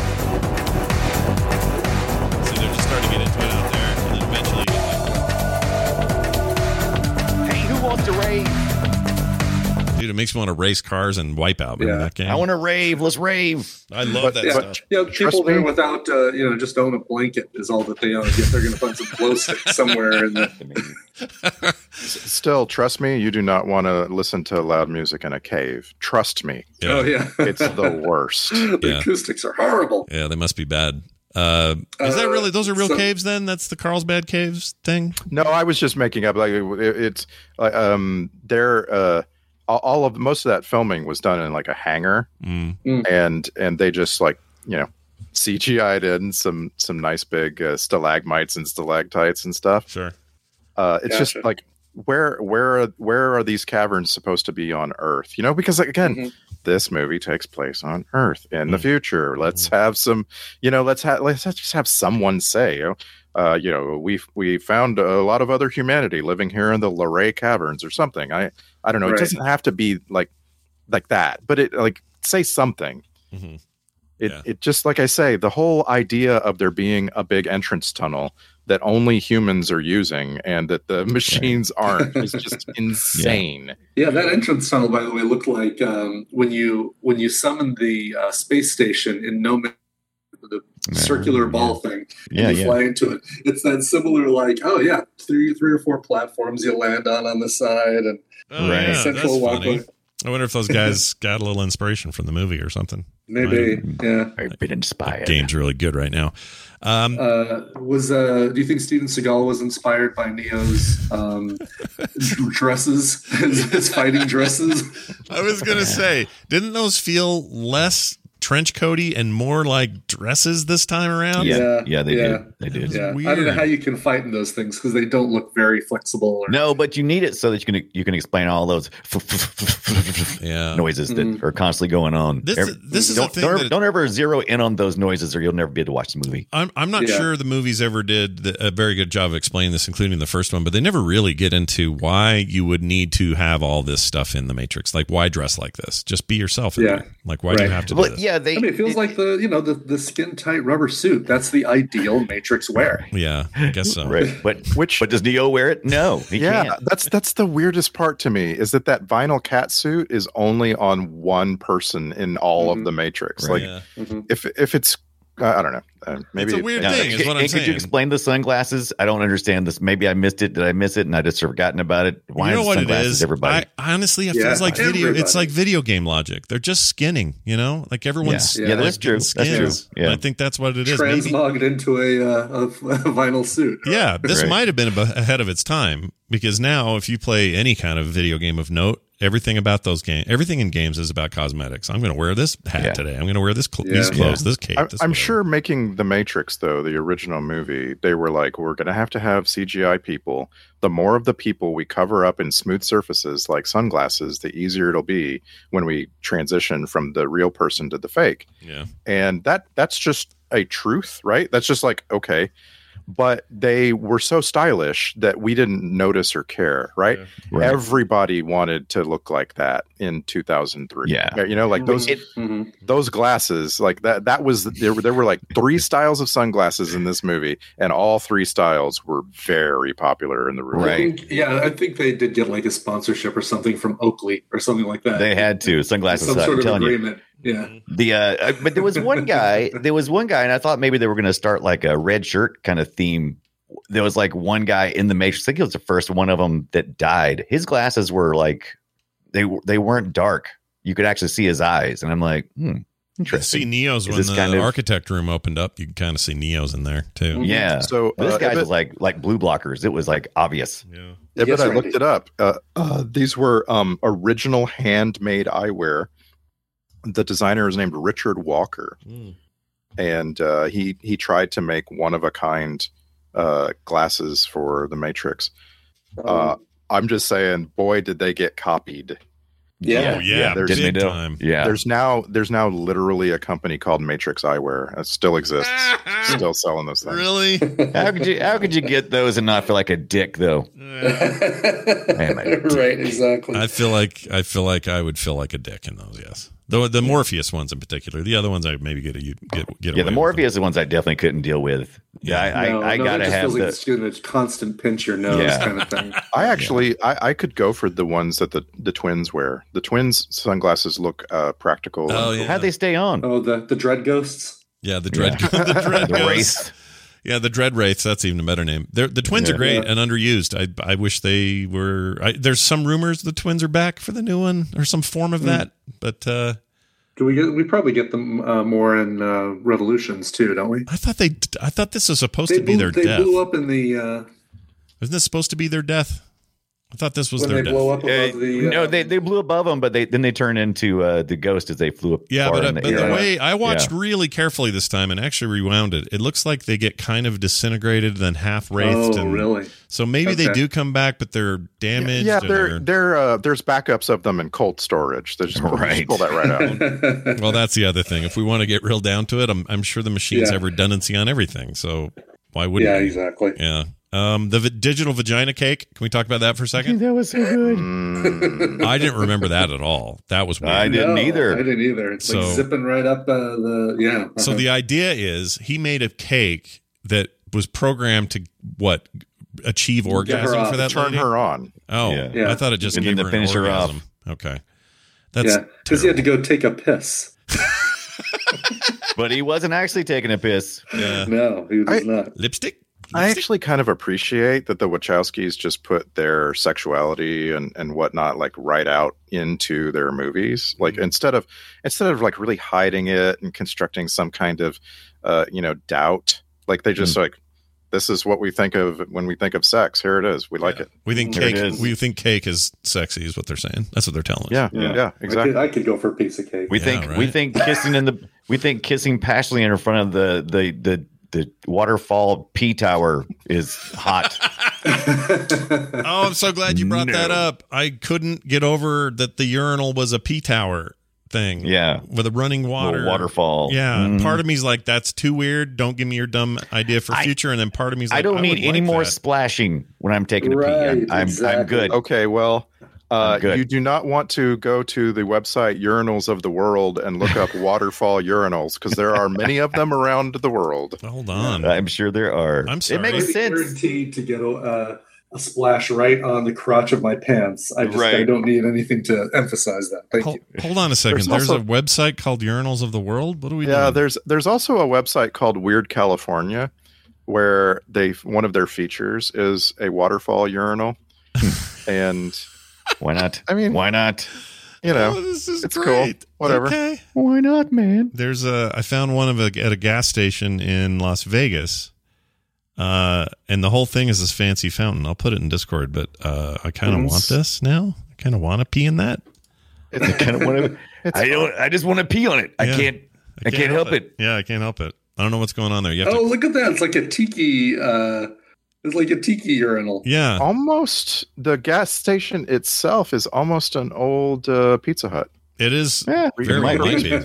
Very well yeah, it might be. But look at that. Um, Like that's either the cool, the coolest urinal ever, or that's a natural urine formation because no one ever cleans it. Maybe that's a normal urinal. It's Is- Are you supposed to stand like that? Uh, I don't know how that works and doesn't splash all over your knees. Right.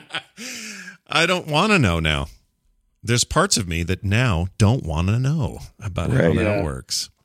All right. Um, let's see. Is there anything else going on? Oh, I um uh oh no, we talked about digital vagina. I, I just want to I want to underline I want to underline the original point on the waterfall urinal, which is why does anybody have to pee in the Matrix? What what? Right. Right. The- what That's is what I peeing? thought too. Right. He was like, I got to drink. It was an excuse, right? Because he didn't really have to pee. Of course, yeah. Well, yeah. wait a minute. But then there was a guy in there peeing. Was he not part of the Matrix? He was a human.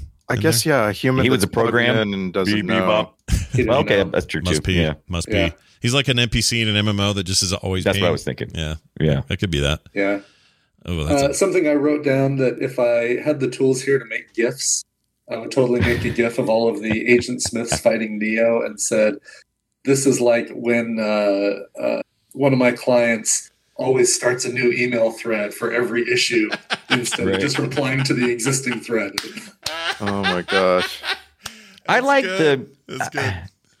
I like the. I I like their their almost a rumble take on that. Uh, you know, it seems so much of a, like a, a rumble scene. Yes, where it's yeah, like you just like keep keep pouring Story. in. Yeah, exactly. Keep running in from the from the sides From the gates, like just.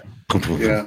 Yeah, that's called the Burly Brawl. That's it's had a name ever since the movie came out. Like Hmm. like it's a like it's its own thing.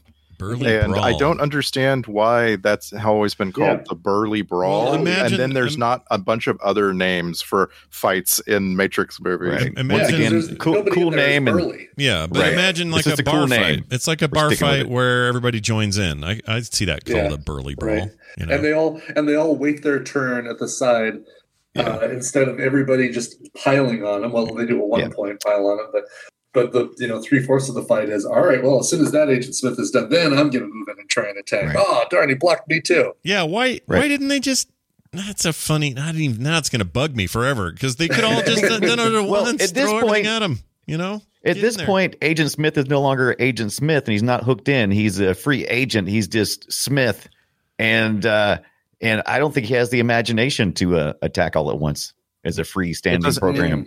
My whole thing was if I was Neo, the very first thing I would have done is pick up one of the Agent Smiths and swing him around like a cudgel. Yeah, yeah. And like Dodge this. fight over. And Like they, you just and they pick him did up it. Right. his ankles and swing him and swing him and swing him, and then you're that done. was the yeah the last the That- last thing he does in the fight. Yeah, that's is- one of the is things he does. Yeah. Yeah, I I wish Uh, well, we haven't really talked about him, but I really like Hugo Weaving, and I liked Yeah. him Oh my a lot so in good. this. He was great as always, Mhm. just eating up He's the scenery great. and doing good. It's just very hard to deny that dude. But if anything, uh, as much as I love him, I st- I still think they.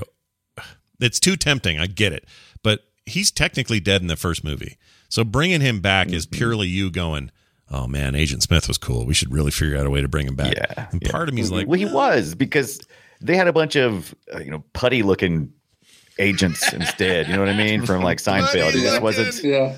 That's great. They look like a bunch of putties. Yeah, oh I my gosh, feel like it. Dunaway, you nailed Yeah. it. That's I, I called them Mr. Biggs. They're a bunch of Mm, Mr. Biggs. Yeah. Yeah. Chris enough. Yeah. Totally. a bunch of putties. Oh, How never- great would they would it be if they had Patrick Warburton as all of those? Uh, Yeah, that would have been instead of, uh, fantastic. Because Yeah. he, he does that in uh, Men in Black through two two. Oh, was he in Oh, Men in really? Black movie? I Yeah, he's remember he's zapped early on. Oh, he's that's got eats the pie. Yeah, that. oh, which right. makes sense with the black suits and everything. Maybe that's why I saw it. He's not in nearly Visually. enough things. I don't know why the Yeah. world the, the world needs to just embrace the idea that that Patrick Warburton should be in almost everything. Just make it happen. What are Yeah. you doing, Yeah. Yeah. dumbasses? Oh, you know who could have been the architect uh, still at this age, and I would have been tickled? Um, William Devane. Oh, wow, Oh, okay. that would work. He's old and dead now, right? Or what, what's his deal? I think Devane. he's living. I think William Devane's alive. I he? think he's living. Wherever he is, he's grinning at somebody and telling them a fun story. Oh, there he is. He is still alive. Born in Yeah. '39. Been around forever. That guy. Oh, Wasn't man. he? He was just in that uh, um, Ben Savage. No, sorry, John Savage, Rob Lowe thing called the The Grinder. close, not the Grinder. That show was so great. I never saw it, um, but I heard about it. Came out One season and under underappreciated and just so damn good. That was the last thing he made. Yeah, he's been Yeah. retired since. But uh, I will watch the grinder. I I didn't I didn't I was on the fence, but I'm I'm in Yeah. now. No, you need to watch it. It's great. It's it's uh, um, so much better than has any right to be. Right. But Okay. so you're saying watch the grinder, don't use the grinder. Yeah, Or don't you're saying use Don't Grindr. put it use the in the grinder. grinder. Okay. and fully appreciate William Devane. yeah, that, uh, he's also in Payback, uh, a movie we really need to watch. I love Oh, Payback. yeah. I mean, I love that movie so much, and it's so problematic, and I love it anyway. I love it. I don't care. uh, We're watching it. We mhm. got to watch Payback. Payback is so great. Yeah. Yeah, that's the one where the they they kidnap his daughter, Mel Gibson's Nope. daughter. Is that right? Nope. Yeah. Nope. Nope. Nope, No, they just revenge take his story. money. All they do is take his money. That's Yeah. the It's- only Oh. thing they do. He's like a What- hitman slash Yeah. mob guy, and uh, Well, what is what's the Brian, one where called, they take his It's daughter? called. It's called. That's called Daughter Back. no, it's called that's daughter back. that's ransom. You're thinking of ransom. ransom. Yeah. They're all the same. Yeah. Revenge story. But Payback is is legitimately great and very subversive and uh, full of great actors, and it's great. We should watch. And- Not without And Mel Gibson's daughter. And these actors, these older men, they're the opposite of Matrix people. Every one of them is uglier than the last. It's got Greg Henry and David Paymer and William hmm. Devane. Bill Duke is one of these guys. oh like yeah, they're just ugly. Ugly Chris men. Kristofferson. Yep. Kris Kristofferson. But you mean that in a he may have but- been pretty in 1980, 81. Right. No, but it's, right now in the payback, he's so ugly. it's a positive. But you're Yeah. using you're using ugly as another term for well worn and rugged and Yeah. that kind I, of don't know about rugged. I leathery. They're All right, just okay. perfect. They're just perfect for it. But it's the sec. It's uh, my two favorite movies of nineteen. I have three favorite movies from ninety nine, and it goes like this: Iron Giant, The Matrix, and Payback. Those are the three best movies of that year. And I'm telling you, Payback. We gotta watch Payback. We're gonna watch Payback, so Brian can watch the whole time, going, "Where's his daughter at?" when are they going to take his Yeah. daughter? When's he gonna pay the money to get his daughter back with some sort of ransom? I am just, I am, I'm really proud of you, Scott, that you didn't name Fight Club. Thank you. Oh yeah, Fight What? Club. Uh, Fight Club has its moments. Um, I don't. I don't like. We don't we don't talk about Fight Club. Kind of like we don't talk about for, like kind of like we don't What's talk about with Forrest Fight Gump. Um, No, that no, actually is it- one of my favorite. I know Brian loves They, that they movie. really are, but they Yeah. they they permeated the society and culture so much that you, it's really hard to Yeah. to revisit. my them, like with Forrest pay, Gump. listen my problem with it's not even that my problem with fight club is not the movie or its or its precepts or its concepts or anything else or anything from the book it's based on or any of that my problem Mm-hmm. is there are unironic idiots out there that take that stuff to be like Oh, their yes. their Yeah, persona right. they're the like Yeah. they're like the people who love rick and morty and think Rick is their they they they admire Rick in ways that they're not supposed to. Yeah.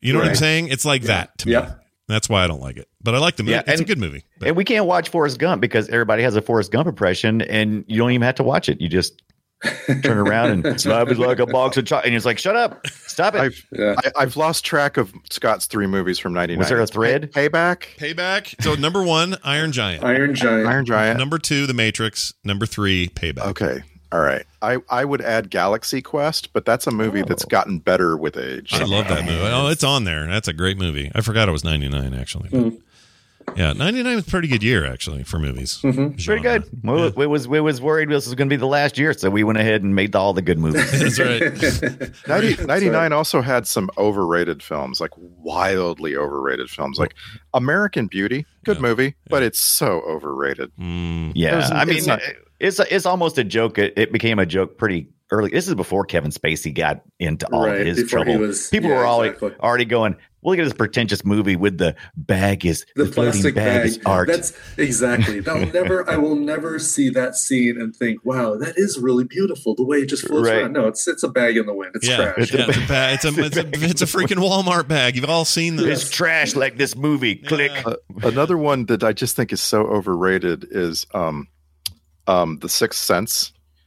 Uh, Mm. just because it's once, a you know, very once you know the twist, well, and it's just a very sleepy movie. Like you put you could put it on to cure insomnia. You know, right? I wish I could see dead people. and it's it's almost proven that the Shyamalan thing was just a fluke, right? That and Unbreakable were these flukes that are just really great because ever Yeah. since both of those, Lady in the Water and The Village, Right. Yeah, but he had something uh, recent that was real They good, weren't right? flukes. Just we once we figured out his note, it was like, oh, we all just started looking for it, and it just didn't work anymore. Yeah, but I still didn't, think he does. Didn't he have something recently where it was like, oh yeah, he killed it with that. old?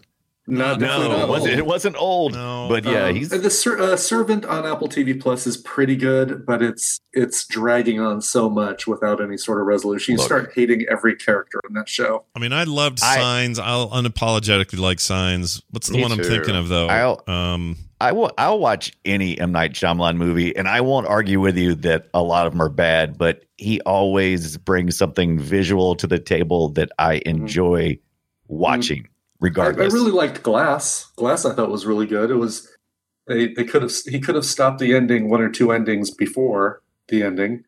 Like, he had three endings on that thing. It was like a, a Lord of the Rings movie, Yeah. and he could have Yeah. just stopped at the first one. yeah. But um, he Split. over explained everything unnecessarily. But that was a good capper to the whole um, split, unbreakable Yeah, yeah, I enjoyed it. story. And they, oh, did you see Ibbott? Ibbott, did you Yeah. see they got the they got the new 4K version of the uh of the Unbreakable just came out? Ooh. yeah, I don't have a, I don't have a, I don't have a 4K TV. I didn't. I spent my uh, stimulus check on uh, hookers and blow, so I didn't. I didn't end up with a. Uh, hookers and blow. So I got lipstick on my junk on my unit. What can I say? Yeah. But no 4K. No yeah, I 4K. can't remember what I spent my uh, stimulus on, but I should have spent it on a 4K TV. Tina wouldn't let me. That actually is what it is. I wanted to get a new 4K TV for the living room, and I had one picked Right. out, and it was bigger than the one we have. Yeah. Um, but it it would cover up a couple. Well, it wouldn't cover them up. It would extend into little cubbies. One of which has some some pretty decorative crap in it, and I would have had to Right. block that crap or move it or something. She didn't want to do that. Look, hey, That's the whole have reason. Yeah. do you guys have a projector? no. They, Yes. No. I I'm don't. telling you, you're like you're old school like me. I mean, there's there's nothing like watching a film at stupid 24 frames per second on an old, you know, projected screen. I have a screen that drops down to the ceiling, so I don't worry about none of the stuff Oh. behind it. It just, it just Yeah, we painted a we painted a wall, uh, but we have a we have a really good DLP projector for the basement. yeah. Um, that uh, I was going to know, paint the we'll wall. use. I was going to paint the wall, but then then I was told that well, now we can't put anything there. So it got a big. And I'm like, okay, well, we'll just get one of those because it's like 150 dollars for the drop Yeah. down. It does it, Yeah. little Look, motor and everything. The women in our lives, they've got ideas. Okay. And they Yeah. They get- and they're- and they're valid. and they're totally valid. And those cubby holes with cute little trinkets, boy, those matter. I'll tell you what. Eh, whatever. I think what I what I might have to do is um, go to Best Buy and slowly buy and return ever increasing size TVs Oh, and slowly so that she doesn't Yeah, it's- notice. it's always a good gonna idea to- increase. Yeah, yeah, it's yeah. always a good idea to make your fiance or spouse or wife to make them feel like they're going crazy. Yeah, that's make- always that always ends well. Was our TV always that big? yeah. Oh, all right. Why is this? Why is this remote got the power button on the left side? right? Yeah. She'll start to notice the Okay, Matrix. things. Yeah, I love Whi- it. While we're completely uh, off subject, but Right. we're, we're it's a movie podcast. Yeah. Um, I noticed. I think I noticed that Scott Johnson watched uh, rewatched one of my favorite movies this week, and that is Open Range. Yes, I did. Okay. And uh, I just want to ask. I like I I've seen it so many times that I you know it's not really. I, I obviously I love it, Is but that, I just wanted is to that ask the you. one with uh, Costner's derpy hat? Is that uh, yes. Yes, Yes. For, for only a second. Most of the movie is hat's fine, but there's a hot minute where it's all misshapen, and I don't know if they just didn't notice in editing or something. But Sa- So- same so- year as the Matrix Reloaded in Revolution, Yeah. by the way. Yeah, So- exactly. 2003. Yep. So I just want to ask you, uh, still holding up for you? Dumbledore still a good bad guy? All that? 100% holding up for me. That movie's amazing. It's one of my favorite westerns. It's also maybe my favorite thing he ever directed. Uh, And uh, I forget how good uh, Robert Duvall is. He's amazing in that movie. So good. Love It's Robert an Duvall. incredible film. I, I I know for some it's a little bit of a slow burn at the top. Uh, That's part of why I like it. Um, it just doesn't. It takes its time to get where it needs to go, and it just tells a great story. I forgot Diego Luna's in it, and he's also amazing.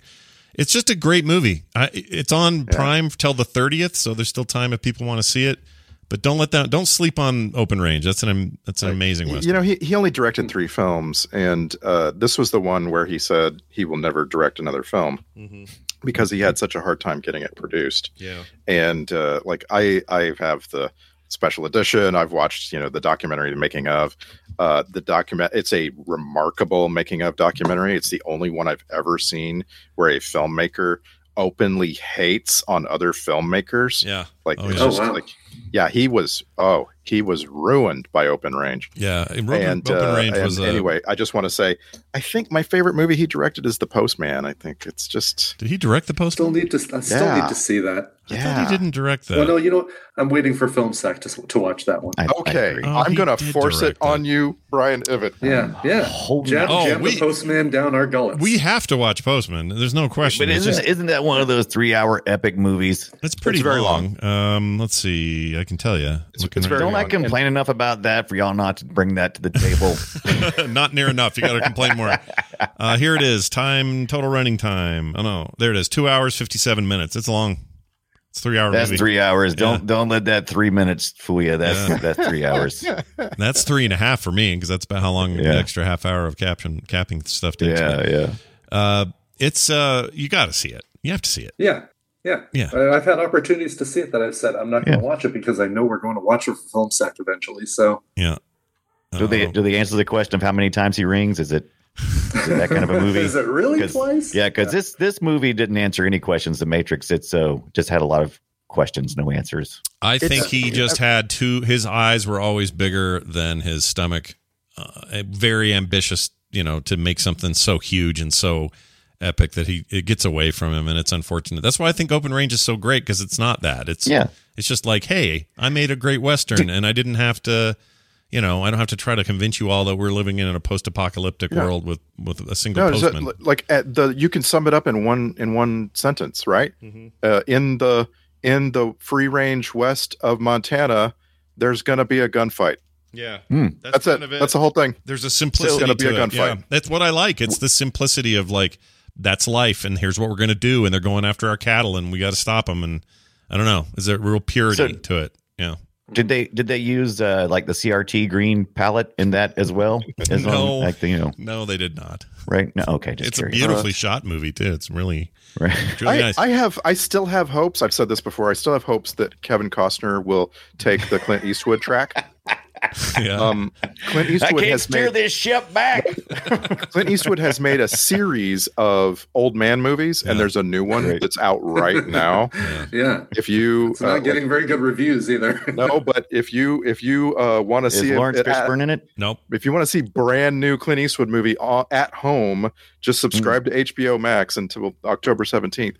And uh, I, I'm like, I'm over it. The mule is what put me over. I was like, oh, I loved Gran Torino, and then the mule. I'm like, oh no, I don't like this anymore. Yeah. And so, like, I can't imagine that Cry Macho is any good. Yeah. But I want Kevin Costner to do that exact thing, please. Yeah. I can't if look, if Cry Macho doesn't end with a small light breeze blowing him off a porch, then I'm not gonna watch it because Off his stool. Yeah. We're here, he'll say. um Costner though, I I you guys know I'm a dyed Yeah. in the wool Costner fan. So Yeah, anything you Uh, say he should have been. He should have played the architect in part three. That's what he should have. Sure, why not? Interesting. Give him, a, Yeah. give him a Colonel Sanders beard and put him in his. Oh, suit. that's so hilarious because that's the first thing I wrote down wherever he met the architect in Reloaded was I thought, oh, I didn't know the Colonel also made the Matrix as well as delicious Kentucky Right. Fried Chicken. Yeah. How many herbs and spices did he use to make yes, those people? exactly. The, you're the sixth iteration of these eleven herbs and spices that I've used. Um, and not, also don't don't sleep on Yellowstone. And if you've never seen it, the Highway, Highwaymen that came out in 2019 on Netflix with him and Woody Harrelson, I- amazing. I'm movie. sorry. This now seems like a fight. Like Scott is like, no, we're going to talk about this. We're And talking Dunaway about like, we're talking "No." about Kevin. this is Kevin's time. Damn it! All right. Hey guys, I want to talk to you about getting better help in your life. You got to ask yourself sometimes, uh, you know, what are the things that get in your way in life? What stops you from being happy? What prevents you from achieving the kinds of goals that you want to achieve in your life? Well, good news BetterHelp will assess your needs and match you with your own licensed professional therapist. All right. You can start communicating in under 48 hours and you connect in this really safe and private online environment. It's very, very convenient. Never going to have to have a single foot in that uncomfortable waiting room. Nobody likes it there. I don't like it there. Do you like it there? Nobody does. They can help you with all sorts of stuff depression, stress, anxiety, sleeping issues, trauma, uh, self esteem, anger, grief. What are you dealing with? Well, they got you covered. And everything you share is confidential. They're committed to facilitating great therapeutic matches. So it's easy and free, by the way, to change counselors if needed. They want to match you with the right uh, the right therapist. BetterHelp is available for clients worldwide, and they're awesome. Start living a happier life today. Get 10% off your first month at betterhelp.com slash filmsack. Join over 1 million people who have taken charge of their mental health. That's betterhelp.com slash filmsack for 10% off your first month. Thanks, BetterHelp. We can do clips now, though. Should we do clips? Let's do some clips. We should Yeah. totally do clips. I agree. What are we going to do it from though? The Postman? What are we doing? Uh, it's for this from? one will be from the need to know. Matrix Reloaded. Uh, Okay, good plan. clips, good yeah. plan. So Yeah. here they are. Let's start with some techno babble. Uh, who knows what this means? Patch the main AC to the hard drives and stand by to broadcast. A lot of hard drive re- uh, references in these movies because back then, you know, yeah. Oh It's funny because everybody on the Nebuchadnezzar still looks like they're using a hypercard stack to operate all the functions. Yeah. Yep, they got The computers gave them computers, but they didn't want to give them any smart machines. Yeah. Right. Yes. That. Um, let's see. There's something about seriousness here. Let's see. What's this? A strategy is still being formulated. I'm sure it is. Oh, just so serious. Like, I know it. I'm sure it is. sure it is. Yeah. Oh, that guy, by the way, um, Locke, uh, uh, what's her face's new boyfriend, Yeah. Is um, I think he's the guy who does a lot of the announcement stuff for NBC or ABC coming up on the blacklist. Uh, Oh, really? I didn't know that. yeah, Yeah, he's in. Uh, he's in Man of Steel. Harry Harry Lennix. Yeah, yeah, yeah. He's in all sorts of stuff. Ooh. Yeah, and I really love his uh I had to shave Don't my mess with a lemons once. missionary man song that he used to sing. um right. Yeah. here's uh here's looking for Neo. I'm looking for Neo. All right, so there's that. It's just a quote there. Um here's some fun kung fu sounds. There's a lot of that in this movie. A lot of Yeah, that. there is. So much of jerking sheets around. Yeah. That uh, yeah, that side of beef is really getting hit in the. Uh, Hey, Ibbott, when you were doing, room. when you were driving Lyft, did you ever have to have a fight like that? Uh, the, the one twin and Morpheus in the car that kind of like oh yeah, behind the seat behind me. they, and, they, yeah. they train you for that. You got to like be able to fight in the front of That's the why car. keep. That's why I keep a katana right there on the dashboard. Nice, smart, smart, very smart. All right, too many names. Niobe. Captain Niobe? She used to be with Morpheus. Now she's with Locke. And what happened? Morpheus went to the Oracle. After that, everything changed. It's just too many people. It's like Yeah, Morpheus, Niobe. you can cut eighty percent of the extra characters out of this movie, and you just make it better. Yeah, I kind of agree. Short, shorten up your list a little. Uh, okay, somebody doesn't want to hear something. Let's see what this is. I don't want to hear that shit. Oh, it's Locke. He doesn't want to hear that. So is that the guy? There's the voice again. I don't want to hear that shit. Is he your ABC, NBC guy or whatever? Yeah, Okay. we think so. We think Fair that's enough. the, Yep, that's the And, that's and, definitely just- and I just want to adjust something I just said. Do not cut Randall Duk Kim as the keymaster, the keymaker, or whatever. He's so Oh, he was yes, that was a, that was such a fun character. That was a fun character. Agreed. Keymaker, not Keymaster, because then Gozer No. gets involved. Yeah. Yeah, sorry. yeah, you don't want to get the Ghostbusters Don't in get there. Gozer in here. Um, yeah, no, he's. I forgot to mention him, and also him just getting yanked through the through the freeway by Morpheus, like getting thrown up over the top of the yeah. car and flying through the air over the giant exploding semi. It's just great. That was awesome. I love how, but I did, I did love how he, how he ran when he, when they finally got him out of that little room, this little key room when they Yeah. first found him, Yeah, and he's like, "I'm out." yeah. he kind of like, He got real panicked. Uh, Yeah. Well, let me ask you out. this. See, that's another problem though. He's he gets all shot up from the door, you know, shutting the door, and then he's Yeah. standing there and realizes he's got all these bullet holes and he falls, and now he's actually in pain. Do the Matrix programs have pain? Because that doesn't so make sense to me. they're, yeah, they're programmed to love. I would think so. I don't know. Are they programmed to love? I don't know. I don't get that. Like if they're even the humans that are in there are making no faces because I, they know I would say fake. that they would have to at least exhibit expressions of pain to keep the magic alive for the humans uh, to put you know put on face. I would think yeah, but in this case, he doesn't need. Are you saying he has to because it's programmed to? Is programmed. It's like is it's a reaction maybe. I I don't know that. I'm just saying. Like I said, I did not go out and read anything about deep matrix theories or anything. Just what I thought while I was watching it. All right. Well, here's Hmm. here's angry guy Locke. I don't care about oracles or prophecies or messiahs. I care about one thing stopping that army from destroying this city. And to do that, I need soldiers to obey my orders. Wow, he's pissed. He's pissed. man. But right, yeah. obey my orders. And this subplot doesn't go anywhere, does it? No. Like Well, we we maybe in three. we establish that one way and we survive the other way and we die, and then eh, we kind of end up both. Yeah. Like it doesn't Right. really. Yeah. Yeah, that doesn't I go anywhere. know. Maybe three has big resolution for that. I just don't remember how that goes. In I don't think I it don't either. does. Hmm. Well, we'll find out because we're you know we're going to do that on the show, everybody. Before the December Oh, uh, thing, we're going to do it. Uh, here's uh. Zoe from Firefly for her hot second on screen. Good to have you home, Link. You be careful with her, huh? Yep, that's all you get from her. What's her name? Uh, hold on, I know it. Ru- uh, oh, eh, Please don't have sex in front of the kids. Thank it's you. a cool like a Can do it. uh, shit. It's like a name you would have if you Yeah. lived in A little bit, Cuba. little bit of a Hispanic last name. yeah, like a Cuban name. Okay, Uh, you're, you're you're headed there. Rosio O. Nope, Donaldson. nope, nope, nope, nope, nope, nope. Uh, Sabrina Maria von Treacle Pants. I don't know. starts, starts with a starts with a G. Hard Oh, G. Gina, Starts with a G. Gina, um, Gina Perez, Gina Rose, Rosie, Gina. Hold on, Geena Davis. No, Gina. Shit. Gina Chit. Give me the first name, first letter of the last name. T. Torres, Gina Torres. oh my Nailed gosh, it. Oh god, that was, painful, painful. All right, here's Morpheus being crazy. Morpheus is crazy. No doubt. oh wait, they were just talking about it. No doubt. Yeah. No doubt. All right, this is Zion. We all know this line. This is Zion, and we are not afraid. And we're about to As he do rubs it. his nipples. Yep, they're rubbing his nipples. Get that song going. Let's get out there.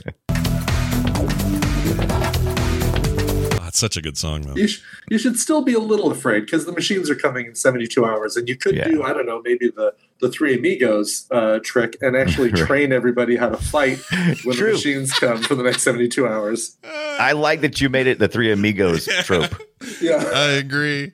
You know what? Three Amigos strikes me as a movie that, even though we rarely do comedies, I feel like we got to do Three Amigos. At some I feel, point. yeah, I feel like we could at least, yeah. Didn't we There's do stuff Three there. Amigos? No, No. Okay, that's what I thought No, we did. haven't. no, All right. but we should. Doesn't it feel like one we do? It does. Don't- Mhm. We've seen a plethora of movies and Yeah. we haven't seen Three Amigos.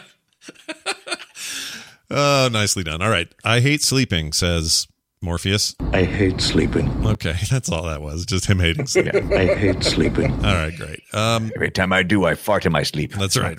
Uh, here's this says no point. I don't know what this is. No point. Old men like me don't bother with making points. There's no point. Good point.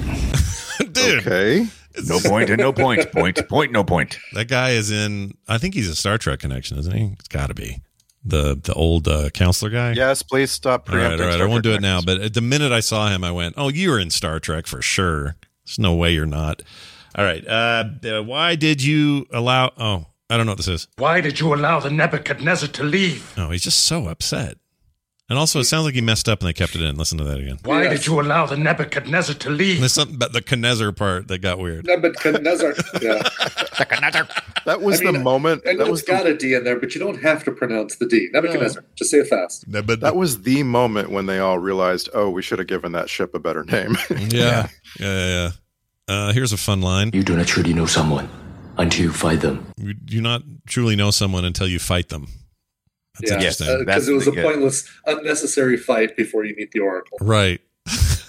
How do you meet the Oracle? Let's. Well, let's see. You got to travel over there. Okay, what's next? You got an unnecessary fight, and then Right. Yeah. Fight me. then you go sit and talk to her, and she gives you candy. Done. Find a park bench. Yeah, Tart and Tiny or Mike and Ike. I don't know what those uh, were. They supposed to look like the red pill? I was They were curious red about that. candy. Yeah, they should have made it Could have green been or a something. Tootsie Roll. Yeah, it could have been, but they should have made that candy a different color than red or, or blue, so that Yeah. people don't go. "Oh, it's like the blue pill. and a different shape. I mean, it was. Yeah. It was. It looked like a Mike and Ike that you wrapped in a little bit of foil. Yeah, she's a good actress Yeah. though. And and also, by the way, that was precipitated by a total red herring. Why why'd they send him a spoon? It, it meant nothing. It did nothing. Mm. It was to. It was purely to say, "Hey, remember this in the Matrix? Remember this?" Yeah, Yeah, right. yeah. That was it. Uh, okay, I got some clip. I got a clip here of Ibbott on his prom night. Wow, this is crazy. we never get these. All Um, right, good. When Ibbott's prom date asked him to uh, touch her boobie, this is what you said. I'm a little surprised because I figured you were down to clown, but this is what you said in response to this girl who said, "Please touch my boobie, Brian Ibbott," and you said, No. I can't do that. I won't. You have to. "She's she sounds old. Was she older, or what was her deal?" Well, no, she wanted me to do it in front of my other prom date and uh, Oh. really make it really make it believable. And um, I'm a gentleman. You have Yeah. to. All now right. kiss me. Now kiss my lips. You could have you could have had a whole elongated thing there, right? Where it's like, uh, are is he going to go all the way with his prom date? And Yeah. then and then the oracle's like, well, he already has. He ar- he's already gone all the Yeah, way. he already made that the way. decision. He just he has to figure out whether wh- whether or not he knows it or some Yeah, bullshit. you have to decide if you why you decided to go all the way. Yeah. Right. The right. question isn't have you already done it. You've already done it. All right. Here's a great Smith vaping or vamping rather. I love when he does this. It's not vaping.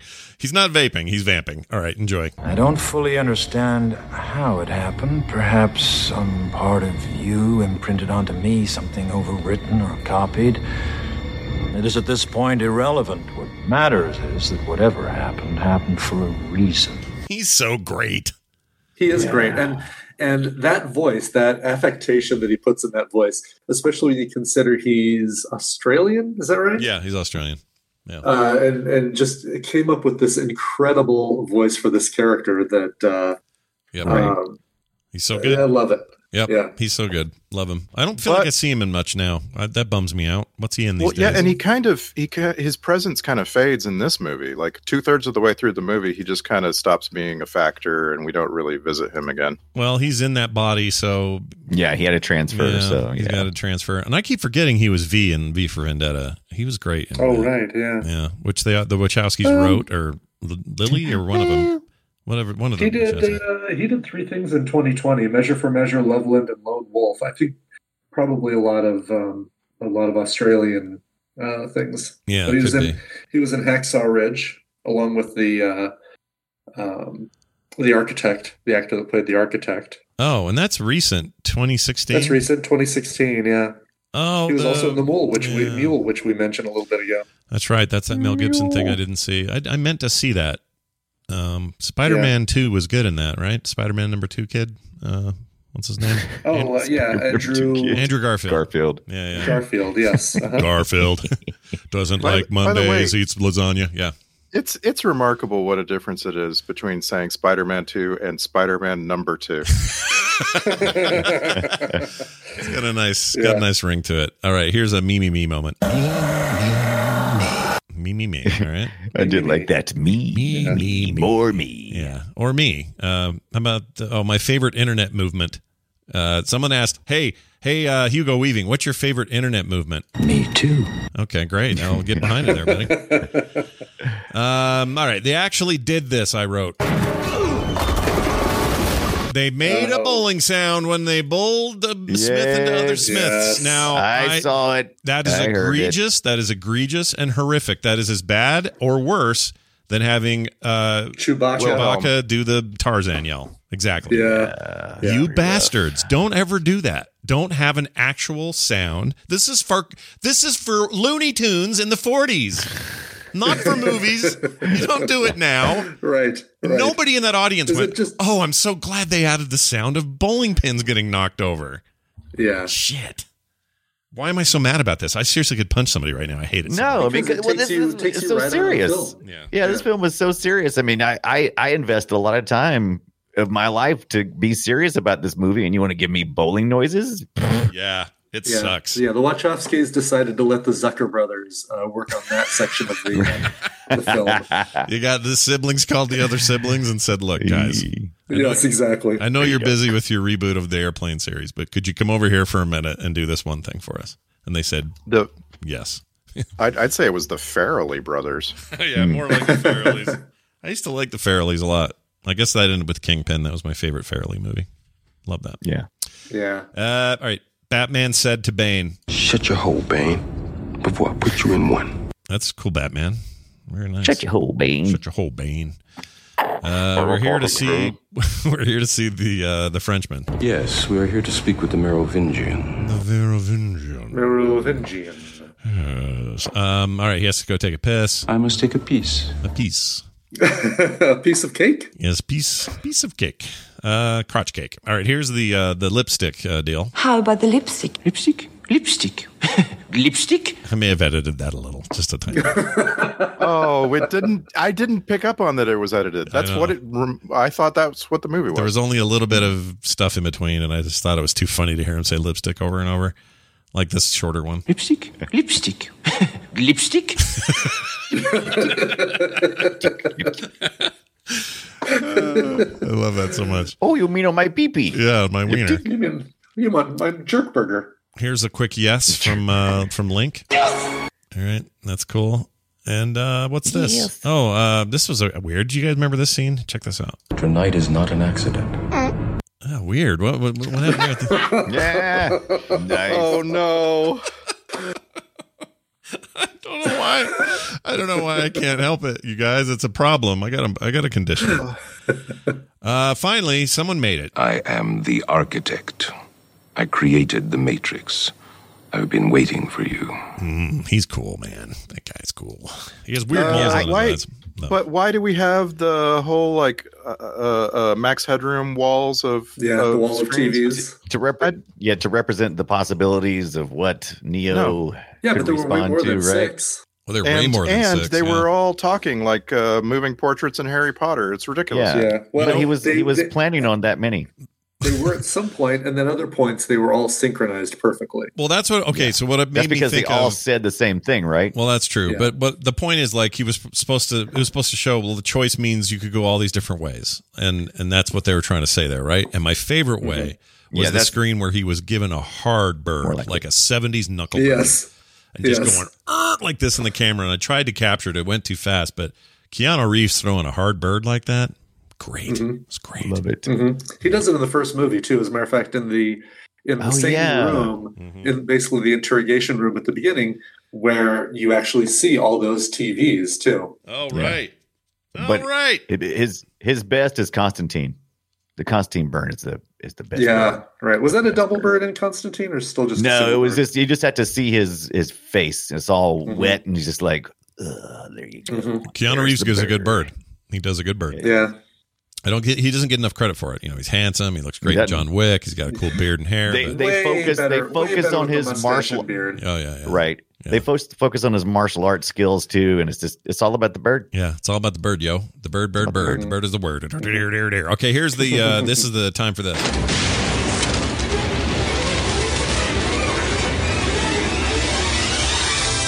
It's time for the film sack checklist. Uh, the Nebuchadnezzar, more like Nebuchadnezzar. they blew it up like the A Team band in the A Team movie. Bummed They did, Yeah. and I love how Morpheus mourned it. I was like, yes, He's doing like poetry and want. stuff or whatever at the Yeah. end. But s- everything blew up weird. Like I, I learned that you could drive a motorcycle into a guard shack and make a ten ton explosion of gasoline. Yep. And then land like uh, uh, Black Widow, I guess. But, but Things like she was prior to the Black Widow, so that was her. Yeah, Yeah, Black Widow owes Yeah. her a, uh, Right. an apology. Mm-hmm. You owe me an apology. All right, moving on. That freeway shit holds up. Check. And finally, the twins are OP. I, I stand by that. They're they're a little overpowered. Yeah, they absolutely they absolutely are. Yeah. And uh, the only reason why they're not is because I feel like there is a maybe a cooldown or a uh, uh, something that slows down their transfer rate because they don't seem to Mhm. They can't ghost all the time. Yeah. yeah, they can't ghost as quick. They got like a little cooldown for a second. yeah, So uh, video game thinking. impossible to beat. I like it. I like it. yeah. Uh, let's get to the uh, the Star Trek connections. There are at least a couple. I know of one. So Randy, uh, regale us with these names. So yeah, uh, we don't usually call out uncredited actors, but this one just kind of struck me funny. In uh, in Matrix Two, there's an actor named Marcus Young who plays uh, uh, the character is named Merovingian's Thug. Oh, All All right, that's I guess that's a character name. Mhm. But uh, in the J.J. Abrams Star Trek reboot, he played Burly Cadet. But there's the Burly again. That's the second time yeah. I've heard Burly this week. Burly Yeah, cadet. and just, just imagine yeah, getting cast in these incredible big movies, and you're uh, what? What were you, Burly Cadet? Yeah. Yo, burly cadet, it's your time's on stage. Get out here. H- How about the old that guy? Was, explains the burly brawl. yeah, no kidding. What's the So old guy's our- name? Who's that dude? The counselor guy? Is he somebody, right? Hold on, hold on. Our our uh, new uh, deadly agent uh, was played by Matt McColm. That's Agent Thompson now Mm. in this movie. Mhm. Um, he got a stunt double credit Mhm. in Star Trek: The Next Generation, and I was He like, looks like a stunt double. this guy, this guy who was Agent Thompson is stunt double, and so I looked into it. He was Jonathan Frakes' double in The Next Generation. I can see Oh. that. Oh, weird. That's cool. Yeah. Anyway, um, Scott wants desperately wants to talk about Anthony Zerbe. So this is the the older actor with the with like the commanding voice who played Counselor Hamann in Matrix Two. Yeah. Mhm. Um, he was Vice Admiral Dougherty in Star Trek Insurrection, which is my favorite unsung Star Trek movie. Um, in the in Insurrection, the whole story uh, is is about these skin stretched old people who are willing to genocide their parents to get some life extending technology and. Ad, Vice Admiral Dougherty is this is the Starfleet admiral who fell for their scheme, and he- Oh, he, uh, yeah. Sucker. Yeah. he he keeps pushing back on Picard and and Riker the whole movie, and then they eventually uh, he eventually finds out he was the sucker, and uh, yeah, he's uh, This is, this is the one with F. Murray Abraham in it. guy. yeah, F. Murray Abraham's the bad guy in this. Yeah, he's great in it. He's got Yeah. the stretchy skin. Yeah. Now he has it naturally, but back then they had to do some makeup. I, and I'm serious. Star Trek. I love Star Trek Insurrection way more than I should. It's just that's it's that thing. It's Like, a really it's a really good movies, two right? hour episode of Star Trek: The Next Generation, and that was a lot of people's problems with it was that it didn't feel like a movie; it felt like a TV show that had two hours. But I think it works in its favor. I like it. Mhm. It's good. Nothing wrong with Insurrection. I'm with you. Um. All right. Now we do what? Oh, we do we do the soundtrack grade. I give it an A. That's it. Just an A. I Mhm. like it. I'm huge on early Yeah. aughts, late '90s techno and EDM, and I loved all that stuff. They the soundtrack is very eclectic. Um, let's see if I can find the the full list here. I was going to actually do this. Now I don't see it. Nah, crap. Well, anyway, uh, the, oh, here we go. Uh, you've got everybody from Rob. There's a really great Rob Zombie track in there. One of, and I'm not even that big of a Rob Zombie fan. Uh, so there's a Marilyn Manson track that I can that I can stand. Deftones do a cool track in there. Oakenfold's great. Dave Matthews Band did a uh, "When the World Oh. Ends" cover or uh, remix thing. Uh, Juno Reactor, love them. Rob Rob Dougan, just a bunch of great like electronic focused uh, performers, and I love that stuff. So big fan. Loved it. And uh, Don Davis is our as our composer. Um, he kind of had a moment with these movies, Yeah. right? Like, Yeah. uh, I think The Matrix, the original one, leads to Don Davis doing the music for Jurassic Park three, which is pretty good. This He is not to be confused with Don S. Davis, right? The actor who was in Correct, yeah. Stargate. Okay, different guy. Yeah, um, he gets a lot of work coming out of The Matrix, and then disappears. Weird. What's his What's his deal? Do you think uh, uh, they had they had to have him shut down? What they do? I don't know. I don't. I don't know about Don Davis. I. I, I don't. I think he was probably uh, flying above his maximum flight ceiling. Like he. Like uh, he just like didn't have it in him to become one of the great score makers of films. Yeah, he he composed something for Tokyo Ghoul. What the hell was that? No idea. What that I don't know. Yeah, no Mm. idea. Well, good luck, Don Davis. May you forever reign as Lord of the Matrix mu- music. Moving on to our uh, uh, Twitter post. This is a little thing we do on the show where you guys, all three, you sum up the damn thing in 280 characters or less. That's the rules. Uh, the thing that is fluid is I can kind of choose who I want to start. And this week, I think I'm going to switch things up and start with Randy. The Matrix Reloaded. Did you see all of that sex people were having? Now we have to watch part three, The Matrix Obstetric Ward. Oh man, uh, uh, Brian Dunaway. Oh, did we Oh, lose no. Brian Dunaway? Where's Brian Dunaway? Did we lose him? He's muted. Brian, we don't hear you. Brian Dunaway, Oh, no. you there? No, we can hear Oh, you now now. we can hear yeah, you. now we can Yeah. hear you. Okay. Yeah, Okay. yeah. Hey, what's your Twitter post? All right. Guess I I guess I shouldn't hit the mute button next time okay. because I can hear you guys. Yeah, that's what, that's how that's how that works. By the my way, Twitter post. yeah. Go ahead.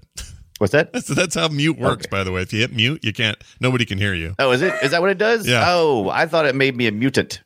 The Matrix Reloaded.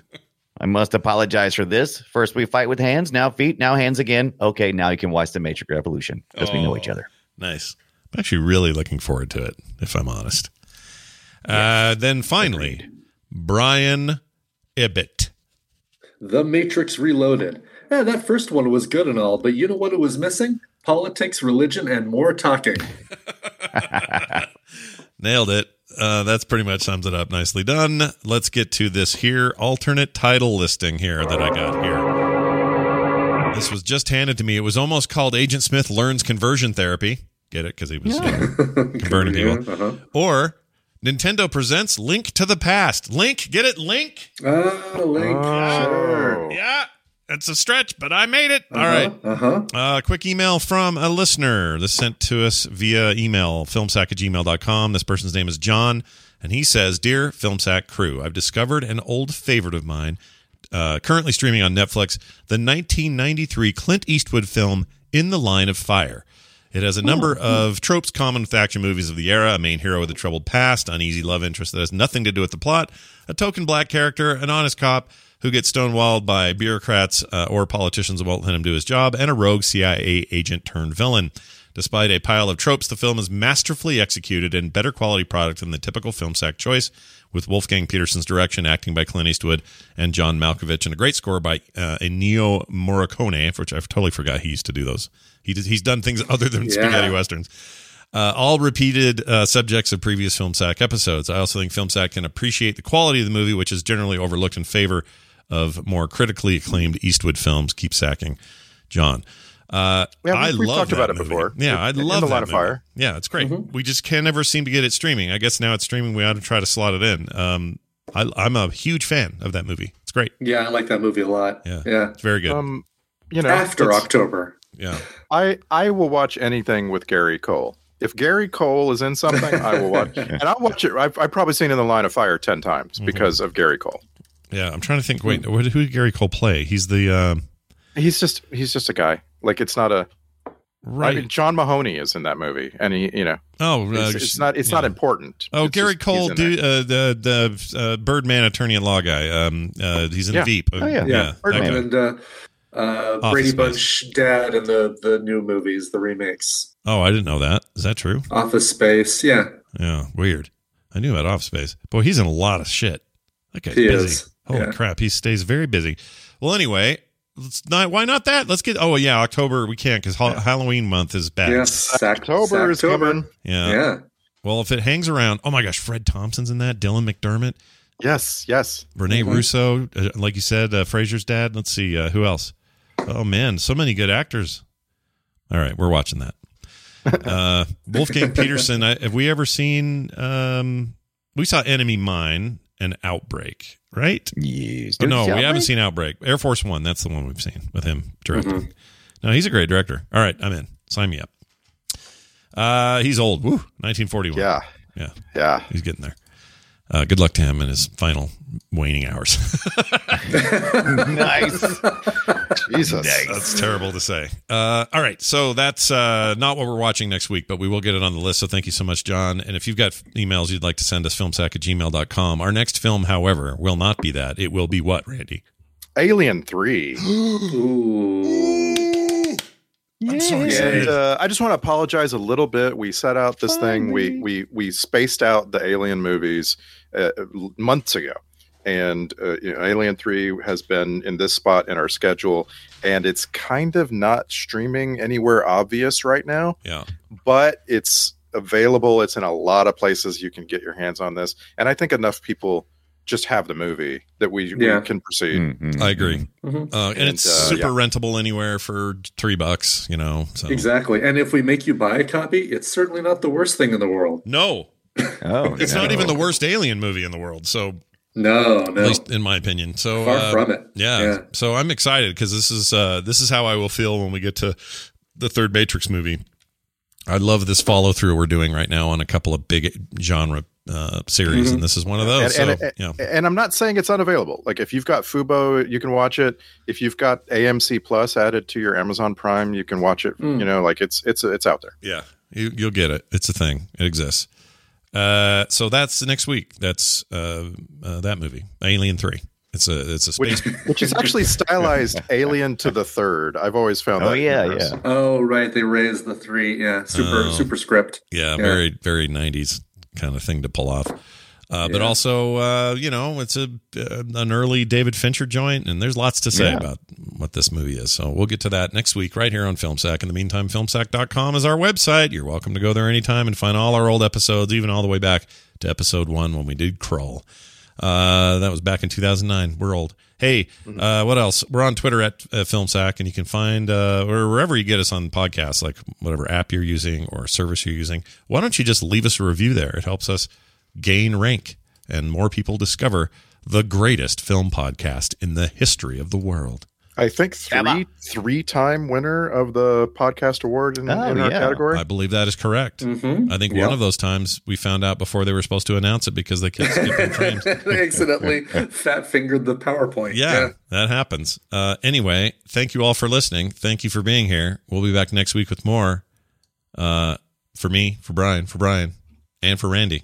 Lipstick. We'll see you next time.